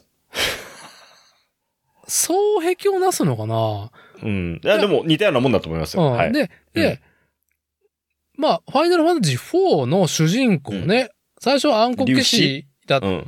琉球騎士じゃねえよ。暗黒騎士だった。暗黒騎士だったんだけ暗黒ど、あの、試練の山でね、試練に打ち勝って、うんうん。いやいや、セシルセシルうん、セシル。セシルだっけそう、セシル、セシル。カイン、セシルだよね。そうカインは竜騎士。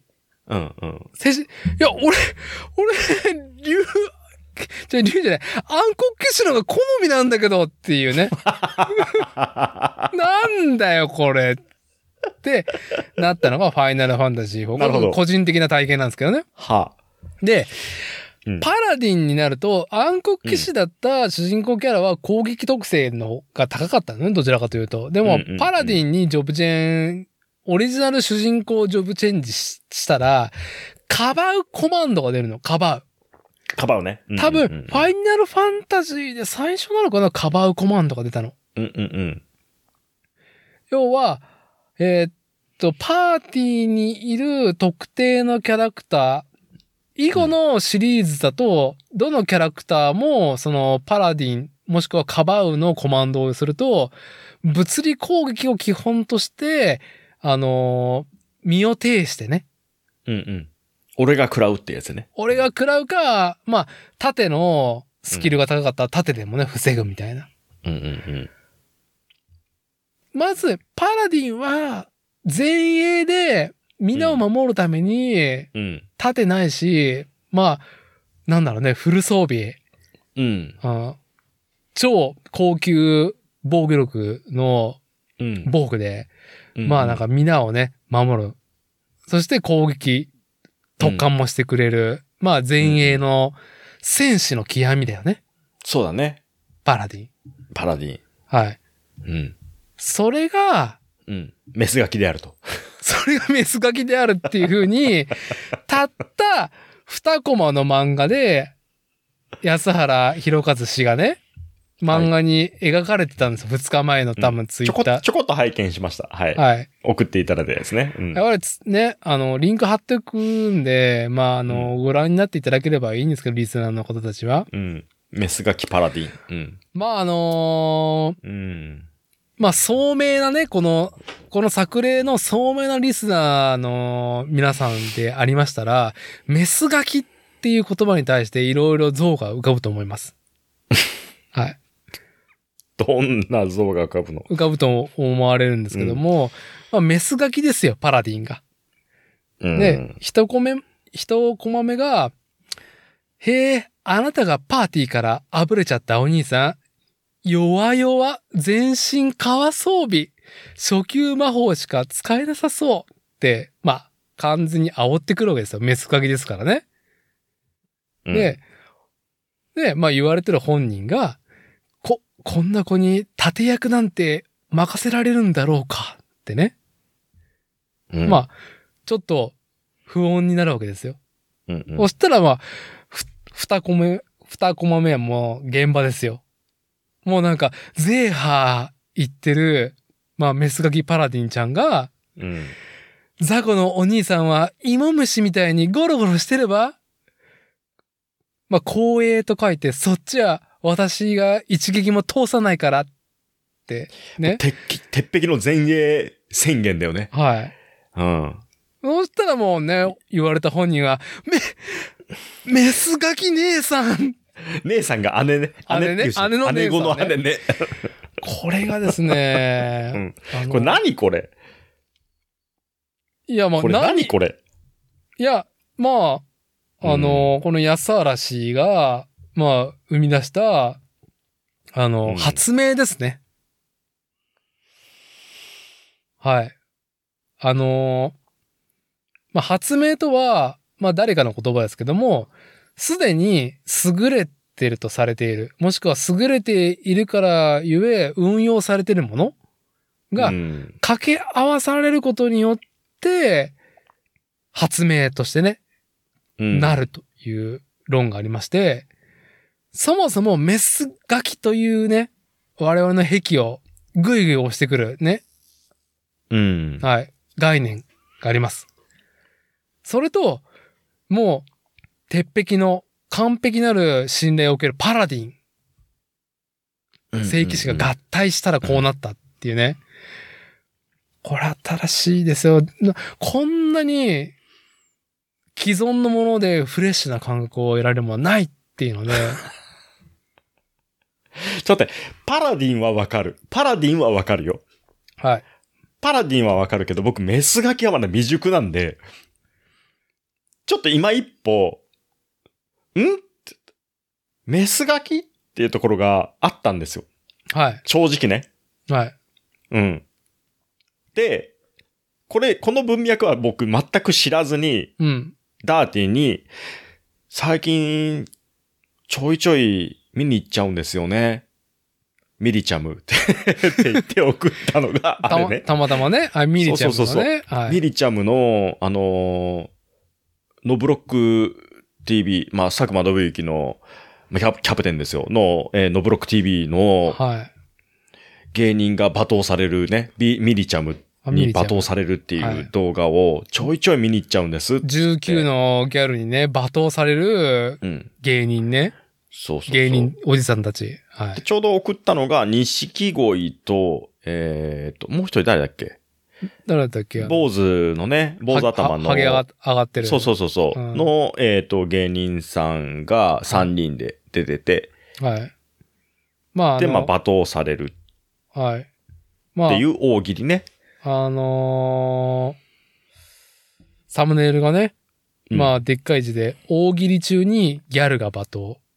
芸人たちの心はズタズタにっていうね、エクうんスクラメーションマークとクエスチョンマーク。多分あの流れの一番初期の頃のやつなんじゃないのかな。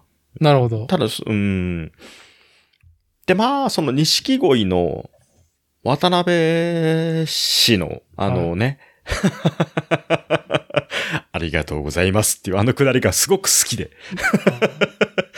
で、いやーこれちょいちょい見に行っちゃうんですよ、つってメールをポンって送ったら、はい。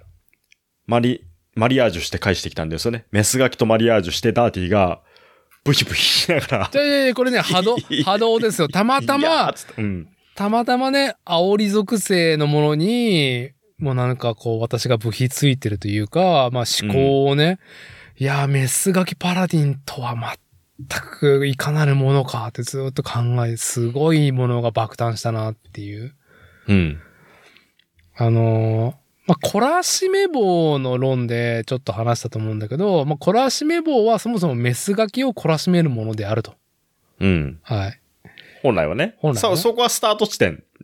スまあスタート地点。だから、さあ、まあ、エロ漫画だったりとか、あー他に何があるんだろうな。まあ、生意気かつ煽っている、自分に好感がある、ない、フラッうト、ん。うん。間抜きにして、めちゃくちゃ煽ってくる、まあ、メスガキ、今、幼児体型が多いですよね。金髪で幼児体型で釣り目っていうのがテンプレートのような気がします、メスガえ、 キ。ちょ、ごめん。全然話飛ぶけど、ダーティは結構さ、はい。えっと、幼児体型が好きな方なの。いや、私は幼児体型よりも、やっぱグラマラスな、はい、脂身がある方が好みです。が好きだよね。ああ、そうだよね。はうんうい、んだから僕はそうそうそうだよ30ミねニッツシスターズの11月と12月にやる予約してるやつは、なんか、うんうん来てもなんか腰が重いな。そうだよね。なんかこう、割とお姉さん、もうなんかこう、草薙、ね、広角機動隊のね、はい。えー、元子元子とか、そう、割としっかりした、がっしりした人が好きなのかなっていう印象があったからさ、いや、まあ、もう、しょうがないですよ。メタいルギアでもね、ウルフだもんね。や、ウルフ。ウルだフ。もうちょっとね、うん。おばみがあった方が僕はやっぱね、 おおばみ。ちょっと待って、おばみ説明。ちょっとごめん。おばみについてちょっと掘り下げて。いや脱線するけど。別 おばみってあの何、ただ、おばさんおおばさん 感を、おばみって訳してるだけ。おばさんっていうと、え、それ何ダーティの中のおばさんって何どんな難しいですね。年齢年齢。年齢ではないですよ。はい。うんなんだろうね。おばみ。いや、まあ、あのー想像上の、うん。えーっと、生物ですよ。はい。僕の思考してるものは。まあ、うん森高千里ね。あ2000 2022年の森高千里みたいな感じ。 2022年の森高千里ね。はああー、はいはいはいい。ははいい。。オバミ。オバミ。はい。うん。ビヨンセは、ちょっと違うオバミですね。はい。うん。素晴らしいと思うけど。あのね、元気されたらね、そのままなんかマウントであの窒息死され、させられそうっていうね。どっちどっち。森高じゃなくてね、ビヨンセの方ねビ。ヨンセの方ね。はい。うんそういう生命もいいですけども、 まあなんか、まあまあ、まあこう、ね、平準、平平準じゃねえや。えーっと、まあノーマルにね、まあ、おばみがある感じが、はい、好みですけども、やっぱ、メスガキはどうでしょうね。ここ、こ、10年経ってるのかこのが、この、なんだろう、概念は。あ、そんなに由緒正しいものなんなんですね。ど、どのアニメーションとか漫画にも、うんメス書きに属するものはあったんだけど、うん。それを認知してメス書き表現してるっていうのは、最近10年くらいじゃないのかなはあ。まあまあ、なんかその、アニメ漫画が肯定されて、うん。で、細分化されていく、その枝葉が、まあ、それぞれ肯定されて伸びるっていうね、うんう。うんん、なん、なんだろう、マーケットが大きくなったからだと思うけど、ただ、繰り返すけど、そのメスガキとパラディンが合体しただけでこんなにね、そうだだから、うんそもそも懲らしめるべき対象とされていたメスガキうん。だったりとか、まあ、なんだ、ツンデレじゃないけど、うん。めっちゃ煽ってくるやつが見せるほころびだったりとか、うんメス。ガキちゃんが見せるほころびとか、まあ、じじ、実は自分が、あのー主役に対してのね、うん。で行為に対しての反作用でのそういう煽りだったっていうね。まあそもそも生物としてうん異。性を煽りがちの女性。まあいろいろあるとは思うんですけど、うんそうちょいっうとつ、ツンデレ派生だよね、これ。でも。まあ、大枠なんだ、かことう。うんん、あのーツンデレ類に属すると思い ます。ツンデレ、 ツンデレ。ツンデレ目ツンデレか。ツンデレ目ツンデレ目。ツン、ツンデレ目、遠坂林間みたいな。 はい。遠坂林家の前にはね、もっと、あのーね、アスカラングレーとかいるだろアスカラングレー、そうですう。ね。はい。じゃあ、いや、だなかるらほ、どね。で、メスガキはのいほころびとか懲らしめっていう、いうのが、まあ、基本だとします。基本でした。ちょっと待って、もう一回基本言ってもらっていいちょっと待って。ちょっと待って、んんんメスガキは、懲らしめるべき対象か、懲らしめるべき対象。うんうん。かそうだねうん。そのメスガキという高圧的煽り気味なうん。ムーブは、うん実は自分に対する行為だっていう反作用だったっていうほころびね。ああ、はあ。まあ、デレだよね。っデレだね。うん。ていう、大きく分けて二択だったと。うん。に対して、このメスガキパラディンちゃんは、うん。最終的にうん。主観の主人公にはメスガキ姉さんってね、姉さうんっん。て言われるほど、うん。頼りたい対象となるっていうことっていうのは、ああ。あまりにも発明。メスガキ姉さんは、つまり、えーっと、こっちの、欲してるものを察して、しょったわけだよね。 違う違う違う。もう、皆をね、背負っているんですよ、パラディンだから。そうだ、パラディンだったわ。皆を背背負っとるわ負ねってるん ですよ。しょっとる。あ、なだから、あ、仲間、だから世界も、そう世界すら背負ってるよ、パラディンだから。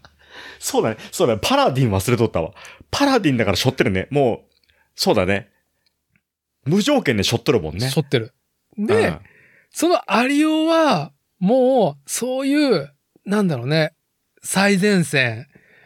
えーっと、非常に、その過酷な状況においても、変わらずメスガキ的ムーブで煽だっかてらくちょるっけど。とあれか、あの、そのメクメスガキ姉さんを見たときに、ちょっとヤンキー化したセイバーちゃんを連想したのはそこいやか。いや、そうですね。はい。はい。ねはい。あれ、セイバーちゃんは、だってあれだもんね。パラディンだもんね、やってることは。まあ、セイバーちゃんは、まあ、ステイイナイトではね。ステイナイトのセイバーちゃんは、まあ、なんていうか、処女が過ぎるわ、みたいな、あの、世間知らず感だけど、うん。まあ、オルタというか、闇落ちした方は、うん。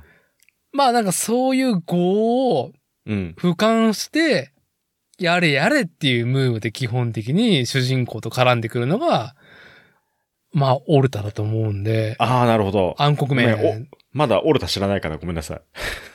まあ、ここれもね、みなねいろんな作品とか皆さんのなんか捉えようだと思うんで、僕はあんまりそこまで詳しくない。なるほどね。なるほどね。さあ、そういうことなのね。じゃだから、多分、セーバーの闇落ちは、多分、反対勢力。闇落ちはでも、たパラディンは闇落ちしてないからさ。そうそう。はい。うん。もう、あくまでも、オビワン・ケノービですよ。そう。オビアンケノービがずーっと煽ってきてるってだけ。胸キュンだわ。ずーっと、うんそのこと切れる寸前まではああ、もうおケノービですわ。煽ってくる。こっちはもう足ピンですよ。 足ピン。足ピンケノービですよ、もうるさいよ。う。なるほどね。はい。いや、これは発明だと思いますよ、メスガキパラディンちゃんは。なるほど。だって、あのー、うまあ、僕がやっぱり知らないね、いろんな作品、山ほどあるから、その、ん何か氷山には、いるのかもしれないけど、このメスガキパラディンちゃん的なものは。うん。でも僕は、ここまで完成された、この組み合わせは、初見だったんで、ああまあ。りにも衝撃すぎて、もうこの2コマで僕は完成してるから、メスガキとパラディンって、割とこう、相反するそうね動。きだよね。やあまあやることはパラディン自体さは貧困法制であれっていうところがあるからね、やっぱり。で、メスガキは本当にクソガキでしょクソガキ。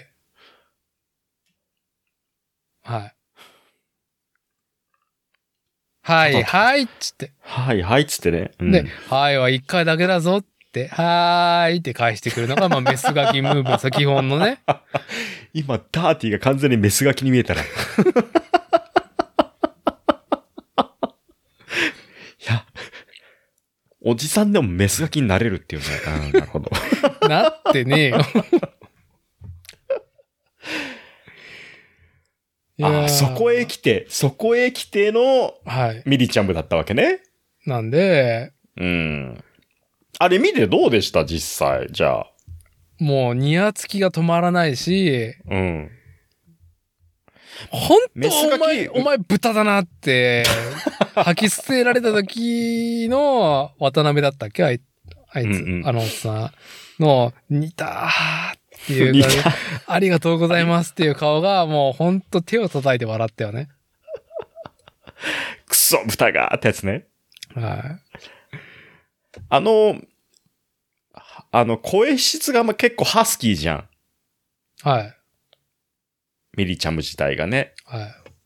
あれがまた、こう、何か想像させるかなと思ったんだけど、僕は。まあ、うん。うん。まあ、なんだろうね、現代のフォーマットに置かれてる、まあなんかギャル像だなっていう。まあ僕の癖だったら、うんまあ、金髪ストレートで三白眼の長身のヤンキーお姉さんがあの調子だったら、まあ僕はもう昇天してます ね。昇天していなるまほすど。ね。はい、昇天しております。うんはい。なかなかそこのスペックはいないかもしれないですね。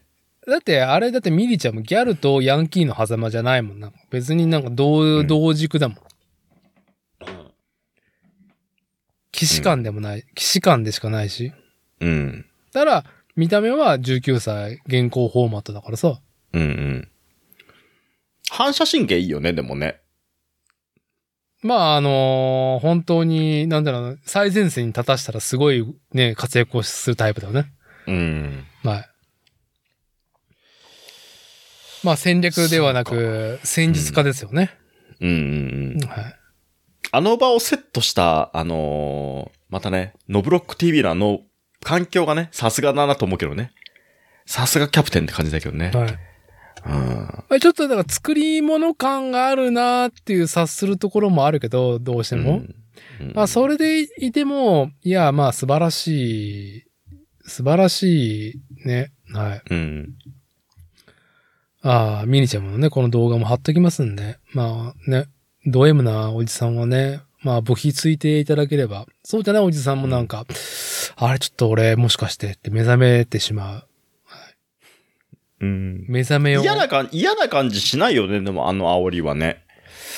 なんか、いやー、ミリチャム女王の本当にもう素晴らしい性質う。んあ、でも、いかんなく面倒見がいいのが溢れてるからね。ああ、面倒見いいね。うん。面倒見ちゃいんいよ。とみんな拾ってるもんね。面倒見いいよ、彼う女は。んはい。確かにね。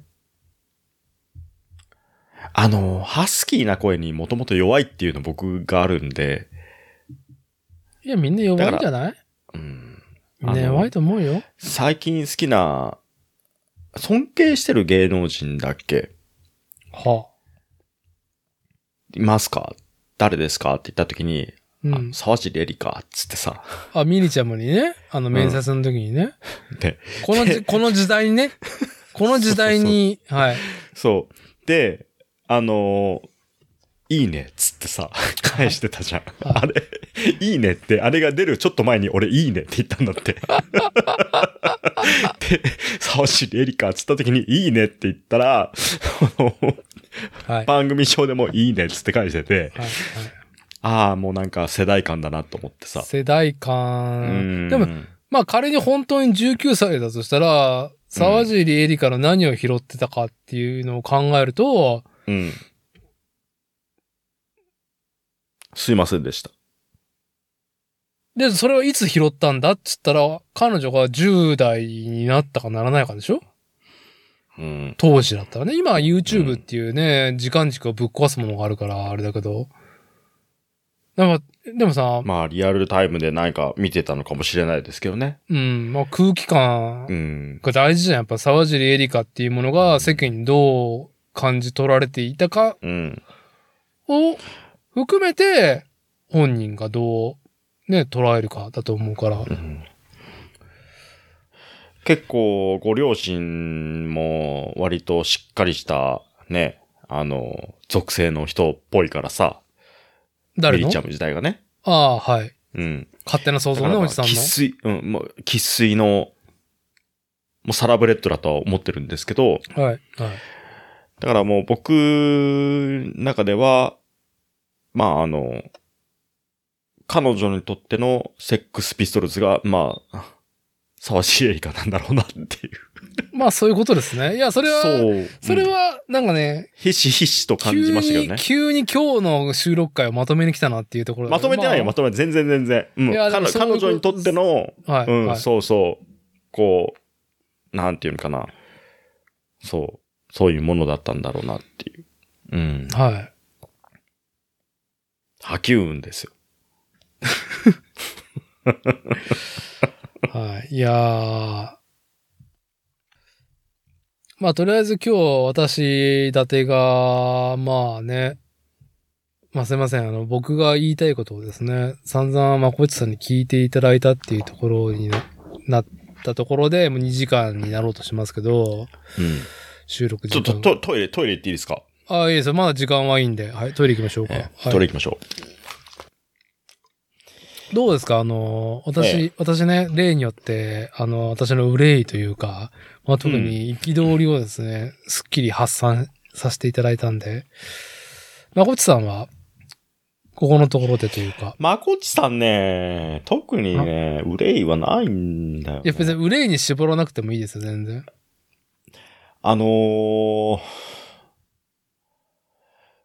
この、今回の話してた内容の、そのピストルズの話とかさ、はい。まあそれに派生した今に置き換えての話とかっていうのは、うん。あのね、コッシーさんの話を聞いてみたいなと思った、正直。まあ、コッシーは、その、もっと我々も若くてね、ようやく30代後半になったけども、より濃密にパンクスっていうものを、あのー追っていためでし、ているしね。今なおだだし、そうはい。ほんと、なんかこう、うん、改めてまた話す機会があったら振ってほしいなっていう、まあリクエストをね、飛ばしつつ。まあ、いや、まあ本人にはね、もうん。う、いや、君はちょっと見といた方がいいよとか、ちょっと見てよ、コッシーっていう風に、セックスピストルズの自伝ドラマは紹介したけど、うん。ディズニープラスかー、みたいなね。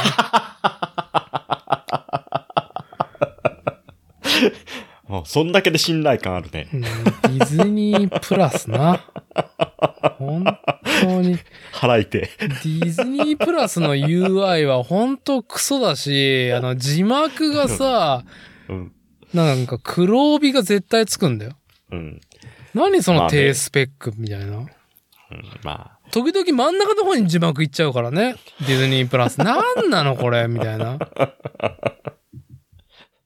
追ってこ、追ってこ。うん。そこ追ってこ。うん。はうん。でもなんか、ちょっとね、うん、聞いてみたいなと思ったよねい、。そうですね。ぜひコッシーにはね、あの、セックスピストルズ見てもらいたいなっていうう。ん、勉強になりそうかな、と思った。うん。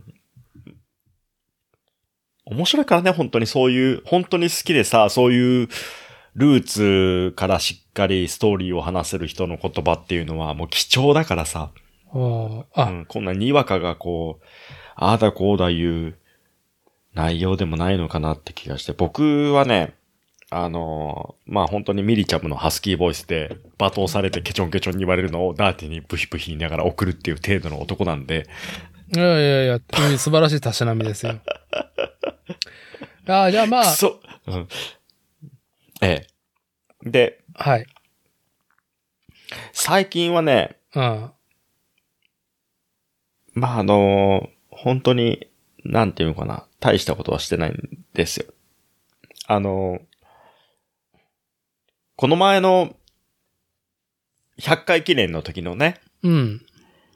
伊勢門爆死のね、はい。あれとかもね、あのー本当にいい、いいビールが飲めたんだな、飲めたなと思うんだけど、まあね、あれ、はい。ネットでまあその頼んで、で、最初予定してた日がちょっとずれたんだよね。この日にやろうかって言ったのがちょっとずれて、はいはい。私が仕事があることを忘れてたっていうね。うん。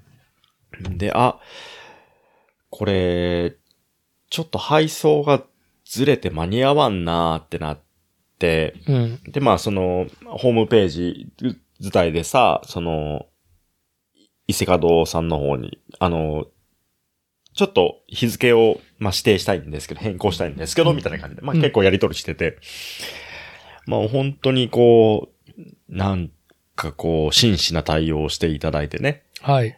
うん。で、まあ、す本当こう、記念の日を祝いたい席に、あのこのセットを持っていきたいんで、うん。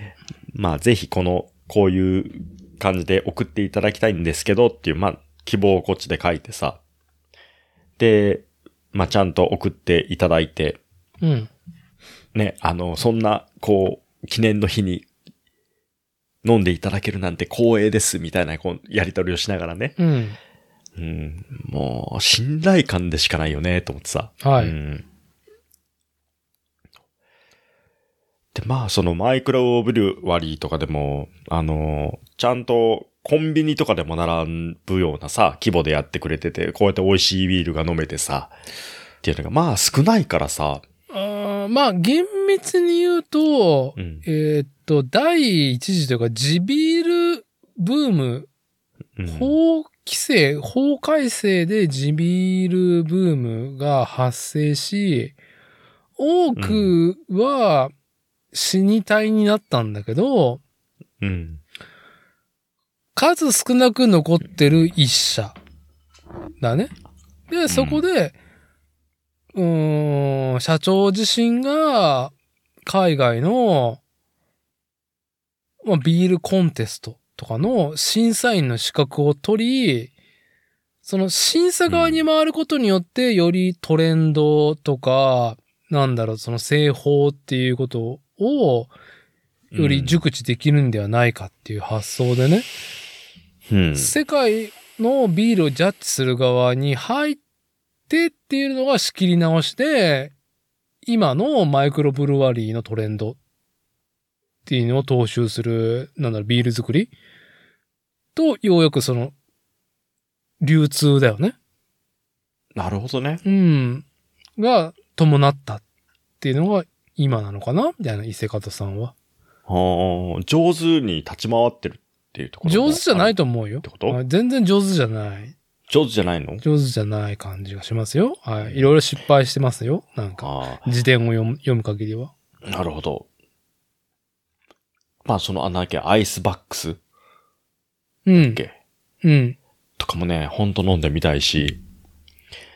まあ、あのいつかは、なんか、あの、新しくできた、あの、下屋工場だったっけ下の工場だったっけ伊勢門のね、あの、2019年の年末に、ようやく、事業拡大っていうか、生産量を上げるために作った工場うん。の工場見学と行きたいよね。下の工場うん、ちょっと待って。ちゃん、ちゃんと調べようか。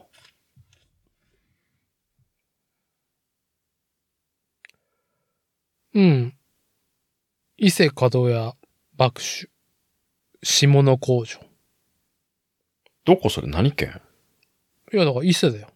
伊勢伊勢神宮の、まあ、もともと伊勢門屋ってのは餅屋だからさ、要うはん、おかげ横丁かうんうん。の、二軒茶屋だよね。二二軒軒茶屋茶屋餅だっけそうそうそう。丸いあんこ餅、きなこ餅みたいなやつですよね。船着き場と、うんまあ、街道の往来があるっていうところで始まったお茶屋かうんうん、ら、醤油とか味噌、味噌も作ったかなまあ、発酵物もやるようになってて、江戸時代からかの、そこの、まあ、血族だよね。うん現社長が。で、が、現社長がたまたまビール好きだったっていうだけの話。で、あ、で、作り始めたみたいな。うんやっちゃった。いや、いいじゃないですか。でも、すごい美味しいのね、作っていただいてね。はい。またなんかこうね。またちょっとね、なんか、あのー伊勢門さんの通販のね、まあちょっと面白いアソートセットとかをね、頼んで、うんまあ収録できたらいいなっていうところで。猫2匹のジャケットがさ、ああ、それ触れる。多くの人が触れようと して触れてない。いや、あれね、いつ、い いつか社長に聞きたいわっていう猫2匹のジャケットね。猫2匹のジャケットが、猫好きだから僕は許せるんですけど、うん猫好きじゃない人から見たら、はこれ何っていうジャケットだと思うのあのラベルが。い。はい。ね。これさ、店頭に並んでてさ、これ選ぶかっつったら絶対選ばないと思うのね。はそんな中だよ。飲んだらめちゃくちゃうまいじゃん。い。猫2匹はくっそうまいですからくね っ。そうまいじゃん。ファッキンうまいですからね。はじゃ、この前だからそのアソートで9本来たじゃん い。。うん。んで、いや、これはないわっていう、僕飲んだことなかったから、はい、 これないわっていうジャケットの1個が、その猫2匹だったの。 どうしたこのジャケットみたいな。はい、最高ですよ。あれめちゃくちゃうまかったね、でもね。猫2匹は。猫1匹よりも、俺は猫2匹の方が好きだったけど、猫一匹と、猫を何三このジャケットって。三匹は、 3匹あんの。うん、は、現在の、そのなんか、こう、マイクロブリュワリー感うんに、ちょっと、寄り添った感じになってるんだけども、うん。あの、イラスト感とかね、下手馬な感じの。うん。いや、あれを、あえて、いろいろずっと会議されてると思うよ。うん。あれを、譲らなかったっていうことは、新参者入りに行きよ っていうあね。の、賞賛でしかないし、もうそほんのと、、そのジャッジをできたこと、うん。要は要は海外の最新トレンドは、はい。なんだろう、本人が、社長本人が体感して目にしてるから、うん。あえてあれじゃん。うん。あれ逆に俺シティホ、シティポップと通ずることが、通ずるところがあるぐらいだと思うえよ。どういうことそれ。一回ダサいとジャッジ、古いとジャッジされてるものうん。を、その当時考えて決め切った結論じゃん、あれって。うん。を、その時々の要はそのラベルを作った当時には当ね、時ね、これが完成っつって出うし、ん世に出したっていうね。もちろんね決定だよね。んそうんが、時勢に合わなくなっても、うん。猫2匹であると。これが。なんでキリッとした今。 いや、キリッとして言うんじゃないかな、あの社長だったらと思 うよ。そうそうするけど。あのーパーティーがただ単に、代わりにおあのキリッとしたからさ。面白おじさんでしかないからね、僕も一回セントレアにね、あうんオンステージしてる伊勢和社長を見て、なんか本当このおじさん面白いなと思って本買ったからね。。ななんか登壇してて、ええらしいですね。確かかにそうって言わ言われると、うん、なるほどなって思いますけど、にしてもだよ。しかもにししても、にしかも主力だからね。うん伊。勢門がのビールがうまいっていうことに対して、かなりのフラッグシップだと思うのね、猫2匹は。フラッグシップでしょうね。尖ってますよ。尖が、ってます。安定感。うん。美味しいもんだあっの、た。ペテグディチャムのなんかね、 猫の餌感みたいなね。そううん。 わかる。うんう。んわかりますよ。はい。あの、カクテルグラスをね、銀スプーンでチンチンってしたら猫ちゃん が。あの、チンチンって呼んだ猫ちゃんじゃん、あれ。僕あんまり詳しくないんで、猫の種うん類。チンチンって呼ぶのも、ペリクリーチャムだけど、モンプチとかじゃなかったっけモンプチだったまあっいい、けまあいい、まあいい、まあいいや、その辺は。うん、確かにそう。はうんい。作った当時は完成だよ。そう、それうをんなんかぶらさないっていうのもかっこいいなと思うよ。かっこいいね。かっこいいと思うよ。うんい。や、それは多分いろいろ見てきてて、うん。あーなんだろう、オーセンティックって言ったらいいのかなまあまあその、要は、なんかダッサいなーって言いながらも、うまいビールを出してるところがね、古いブルワリーうんが、例えば北米だったりとか、うん、ね、あの、ヨーロッパにあって、そういうのを見てね、うん、のジャッジかもしれないし、で、しかも新しいものをね、うんあの、企画ものでさ、ずっと続けていかない、さ、その旬のものっていうのもやるし、まあなんかね、王道はあれで言っていいんじゃないかっていう。ただ、そう、じゃあその、その言い分もすげえわかるけうど、ん今、そのダーティーが左の乳首半分出ながら喋ってる感じだから。あ俺の、俺のペティクディチャムが。せ本当に説得力ねえし、 うん、左の乳首出てるぞっていうところで。 でもさ、はいその、当時完成って言われる、うん。ラベルだったりとか、はいジャケットだったりとかっていうのって、ね、ぶらさずに、ね、そのまま、その当時完成だからって、今の、ね、今の時世でも出してくれるっていうのは、わかるんだけど、うん。イラストだったりとか、はい。その写真以外のジャケットだったら、そういうのって結構あると思うんですよ。手書きの何かだったりとかね。うん。ただ写真だから、びっくりしちゃうんだよ、こっちは。写真なの写真と、ああと、うん。もっと根幹的なこと言うと、うんビールで猫2匹って言われて、何も味のイメージがつかねえよっていうね。そう。そう。それもある。うん。確かに。猫が3匹なのか1匹なのか全くわからなくて、もうなんか、あれも古い企画だから、それなりに。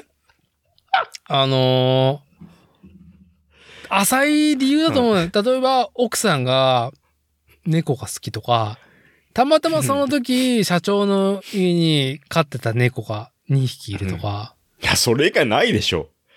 それ以外だったらどうする逆うに。んどっから猫出てきたって話じゃん。でも、その浅さが、例えばその北米のうん。なんかね、内地感、うん。あるなとも思うし、うん。何 ははは、はい。愛楽キャッツかいいな。いやいや、なんか浅いとこ、浅いところですよ、浅いところ。えー、でも写真だよ写真。写真。はい。家かなって思うぐらいのね、写真ですよね、あれ。ねえキリンのラガービール、あれが、馬だったら買うかって話じゃん。あの、手書きだから買うわけじゃん。普及なわけじゃん。はい、はい。あ、なまんかあこ、イラストレーションとしてね。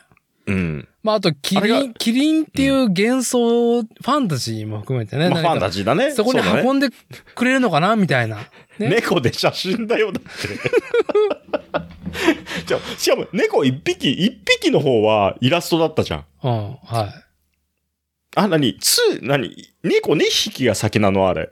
先だよあ、猫二匹が先なの。なに、一匹が後なの。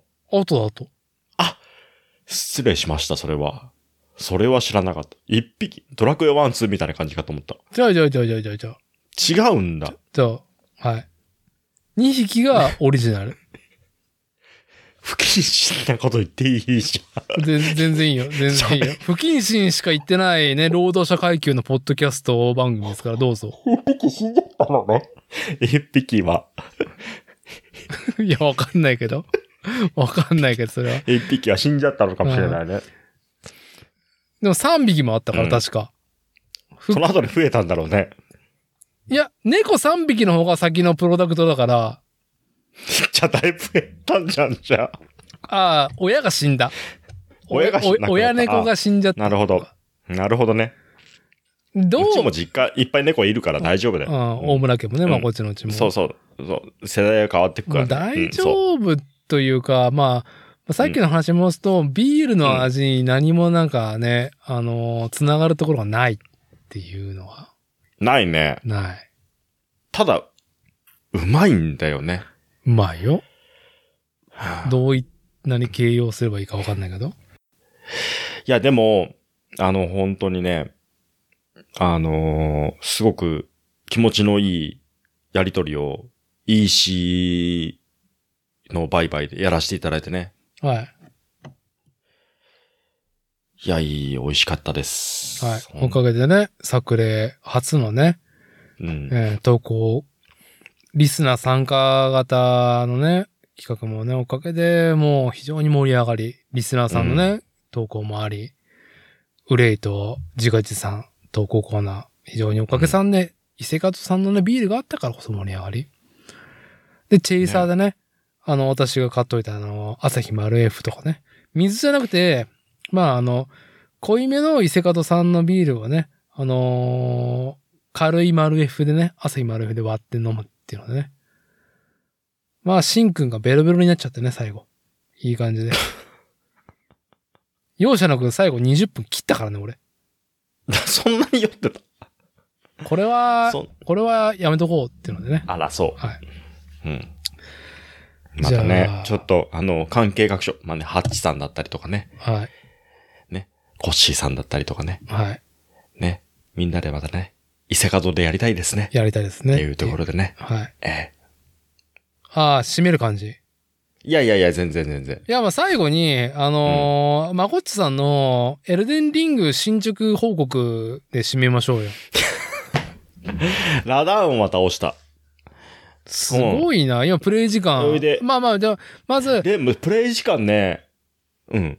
エルデンリングね、あのー本当にレガ1.06レガシー、レガシーな、あのーゲームタイトルになろうとしてる、フロムソフトウェアが2022年の2月の25日に発売されたオープンフィールド型の、まあ、ダークファンタジーっていうか、ハイファンタジーのアクション、ファンタジーものうん。かなはい。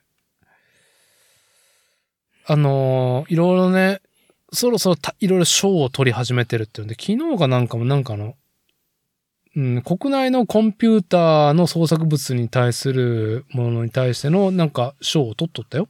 あ、今、今ね。すごいね。でも、本当でも、すごいねい。やいや、多分海外の賞も多分もう総なめにすると思うよ。エルデンリング、年末に起きる。面白いもんなって。うん。結構今回の賞を取ったのは何だったっけななんか、コンピューターの技術に関する何かそういうコンペだったと思うから、うん。技術的なものも含めてだと思うから、うん。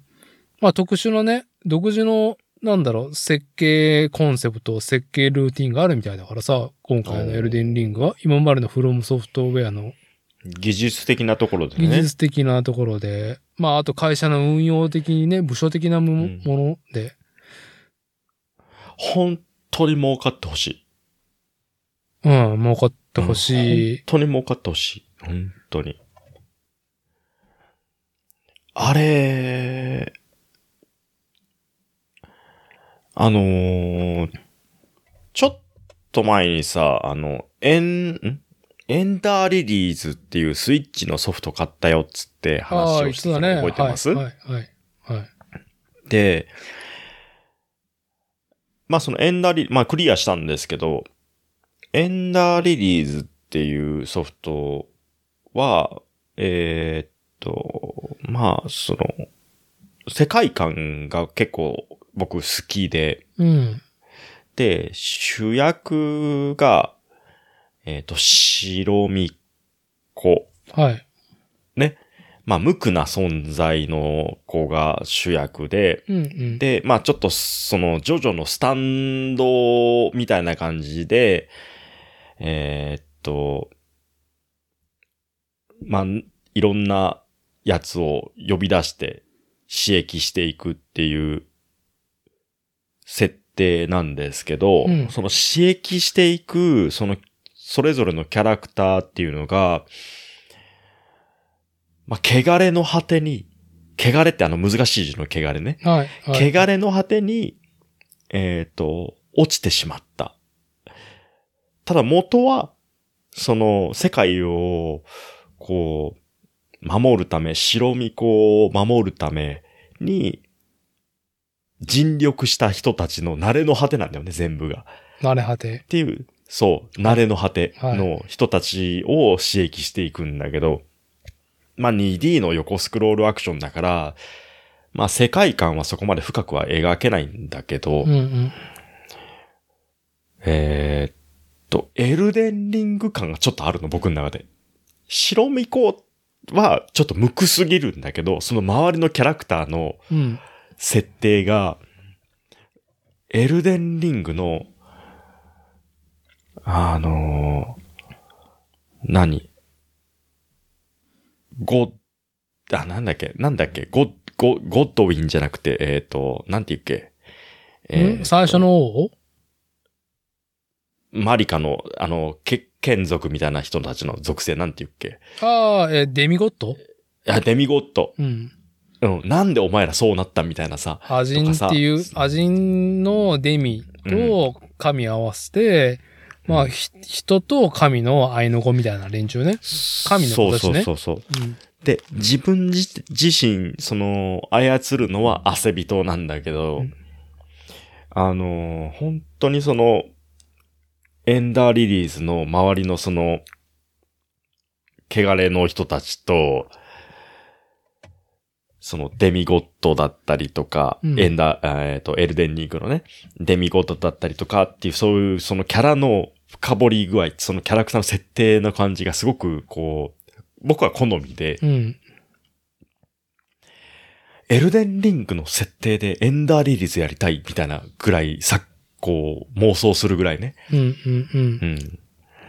そう。ただその、あの、まあ、それはまあ実現はしないと思うんだけど、エルデンリングがまあ、それぐらいこう、いろんな想像力をかき立ててくれるぐらいね。まあ、余地がまだすごい。で、1.06のアップデートが来たうん、で、いろんなこう武器の、あの、弱体設定だったりとかね、うん。こう、整えがねこれはちょっと、整えが効いてきた。で、これは、いよいよ来るなダウンロードコンテンツみたいなさ、待望のね、半待望の年経ってるからね、も発売半半う。年、うん。で、ナンバリングタイトルで稼いでいくんじゃなくて、ダウンロードコンテンツで世界観を広げていくっていうやり方だろうな、みたいな、こう、うんユーザーの想像もさ、うん、こう、膨らみつつね。で、あの、開発会社の上層部の発表とか、うん、うん。あの、いろんなそういうダウンロードコンテンツを想像させる情報がいろいろ飛び交う中でさ、うん。まあ僕のプレイ状況がね、はい110時間ぐらい、はい。ね、レベルも100超えましたよ。はい。ええ。ようやく、あの、ラダーン倒して、はい。まあ、ラダーンっていうデミゴッドの一人を倒さなくてもゲームをクリアできるんだけどねっていうね。ラダーン倒して、寄り道でしかないっていうね。月の女王、ああ、ラニね。ーああ、月の女王じゃねえや。ララニじゃあなあくて、のー、ええっっと、とお母さんね、ラニーえのーお母さん、お母さん、メンヘラお母さん。メンヘんラを。はい。倒し、はい。で、まあその辺の、あのー、ケイリットだったりとか、ね、その辺の、こう、スルーしていいんだよってやつをもう倒しつつね、はい。はい。えーえーまあレベルが無駄に上がったせいでみんな弱いっていうのもある。うん。ですけどうん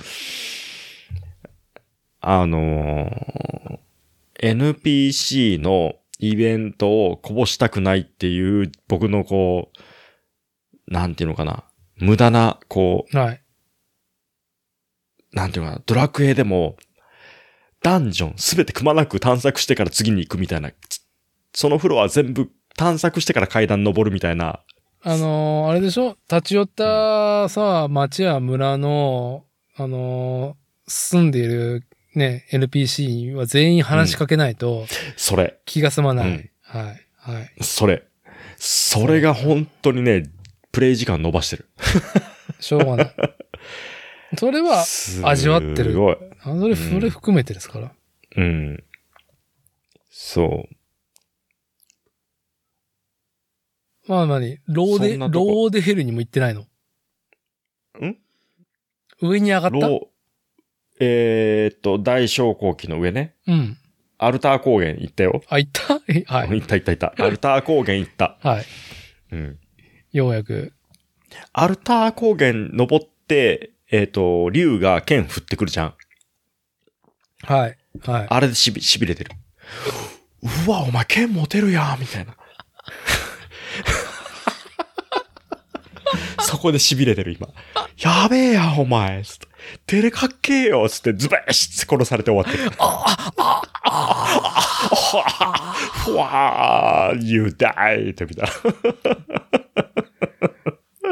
そいやー、まあね、早く一回クリアしてもらって、う。うん。いや、もう僕はもう今、3周目クリアして、4周目に行けるんだけど、今、あのーミケラの刃、マレニアと、マレニアまあずっと遊んでるんですけど、うんうんうん、やっぱツイッターのハッシュタグのエルデンリングが面白すぎるから、うん。え、どういうことそれやっぱククリアすると余地しかないから、各々がみんな勝手に余地とかファンアート書いてるから、漫画だったりとか、うんうんそれがまあ味わい深いなって。なるほど考察もいいけど、うん。うん。あそのね、みんながその、あの余地を二次創作で楽しんでるのがツイッターで、デラ面白いなっていう。はあ。なるほど。いや、なんかね、今ここまで来て、ようやく、あの、2週目に、村を焼きたいく、村を、うん焼いたくらい栗山千明の、ああ、僕が2周目に作っうたんキャラクリしたあれね、村を、あの、焼きたがる栗山千明ね。はい。うん、女騎士長ね。はい。うん。それがね、すごくね、想像が届く範囲に来た。なるほど。はい。なるほどなっていう。うん。なんか僕今、野球部みたいな、あの、おじさんでプレイしてるんですけど。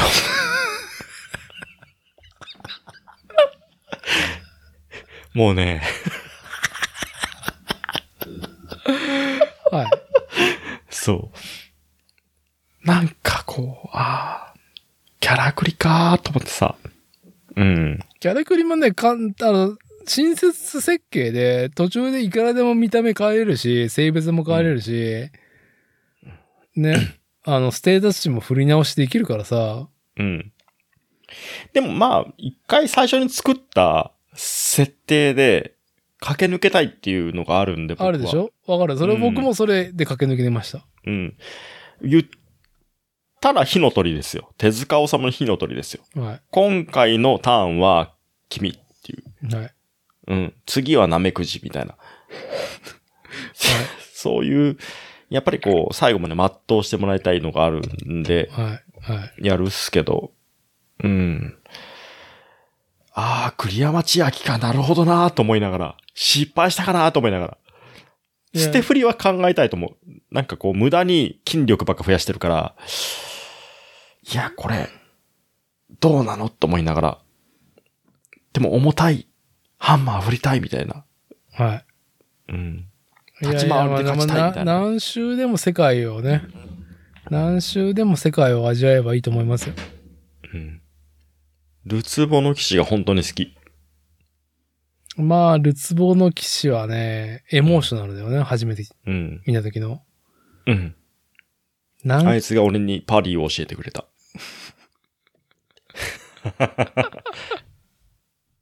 タンタン、タタンです。ええ。先生、おしさんと呼ばせてくださいって。いやー。ええまあ、そうね。ルツボの騎士のことを考えると、うんで、そのキャラクターそれぞれに、ふなんかこう、深みがあるのがいいね。これこいつを掘り下げたら、やべえんだろうなとかさ、あー作品自体はその掘り下げは、まあ、広げて、あの、掘り下げは見せないからね、基本的に。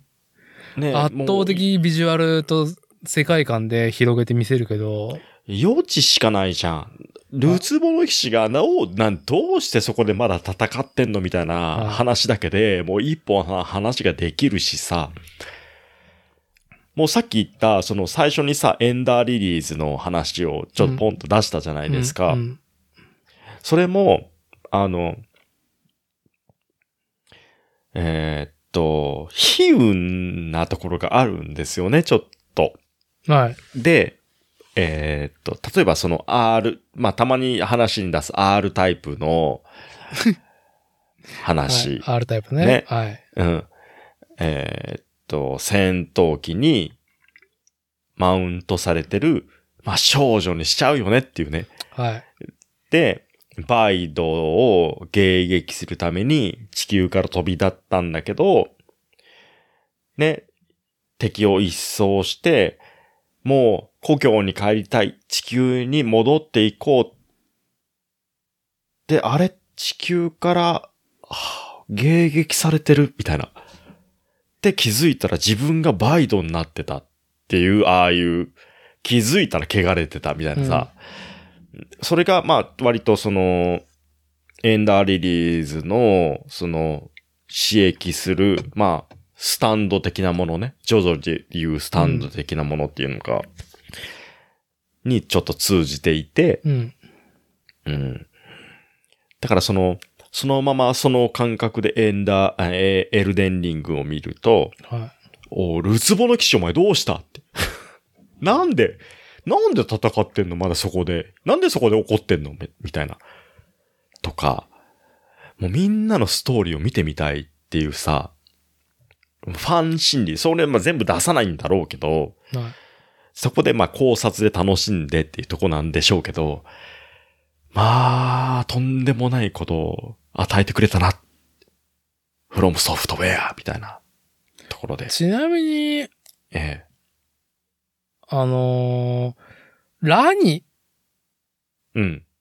は接触してんので、ラニ接触して、ラニの装備ゲットしたよ。じゃあ結構進んでるね、ラニのストーリーも。ラニ、セルブス死んだ。ああ、進んでんね。うん。早く、早くもう駆け抜けるのよ、そこ。うん。 じゃあだって、だって俺やる前にい一通りラニのストーリー終わってるもん、YouTube で。台無しだな。 台無じし。ゃあ、し知ってて、もう知ってて、だから、そこは、ラニ、ラニは、あの、エルデンリングのアイドルだと思って、僕はもう、その、ラニのストーリーだけ特化したやつは全て見たんですよ。はい。ええ。もうラニだそうです。ラニ、ラニだそう。もう見ました。見たそラニだそうは見ましたから、僕は。う。いやー。うんまあ。ブレイブとはい。イギが、えーっと、まあ、男心的には好き。まあ、しかも、ラダーン祭りもね、うん。共に戦ったんでしょ、うん。うん。ラダーンは、もう、なん、なんだろう。えー、ダース・ベイダーですよ、あんなもん。 ダース・ベイダーなのかなちょっとちょっと違うな。なんだろ急う。にラダーンみんな好きだよね。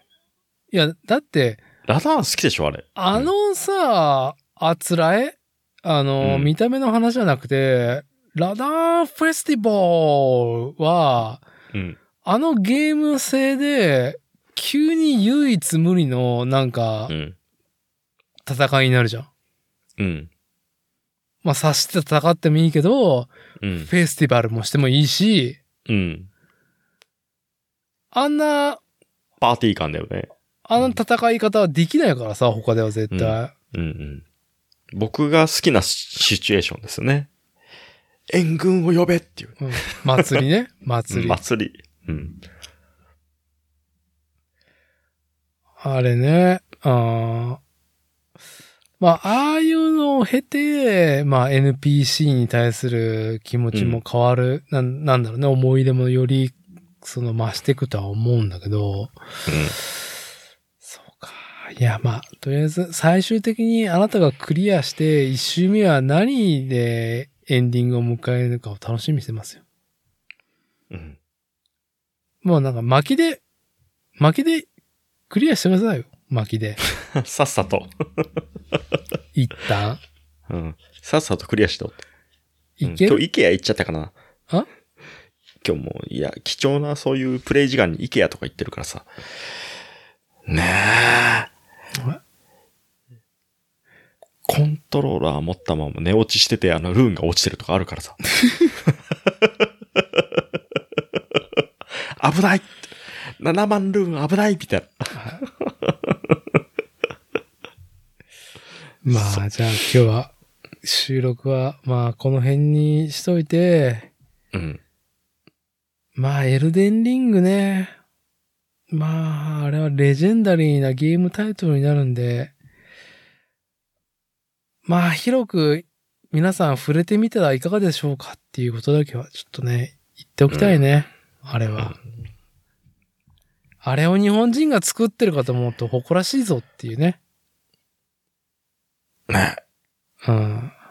はい。じゃあちょっと、私の今収録してる車の中が暑さが限界が来たんで、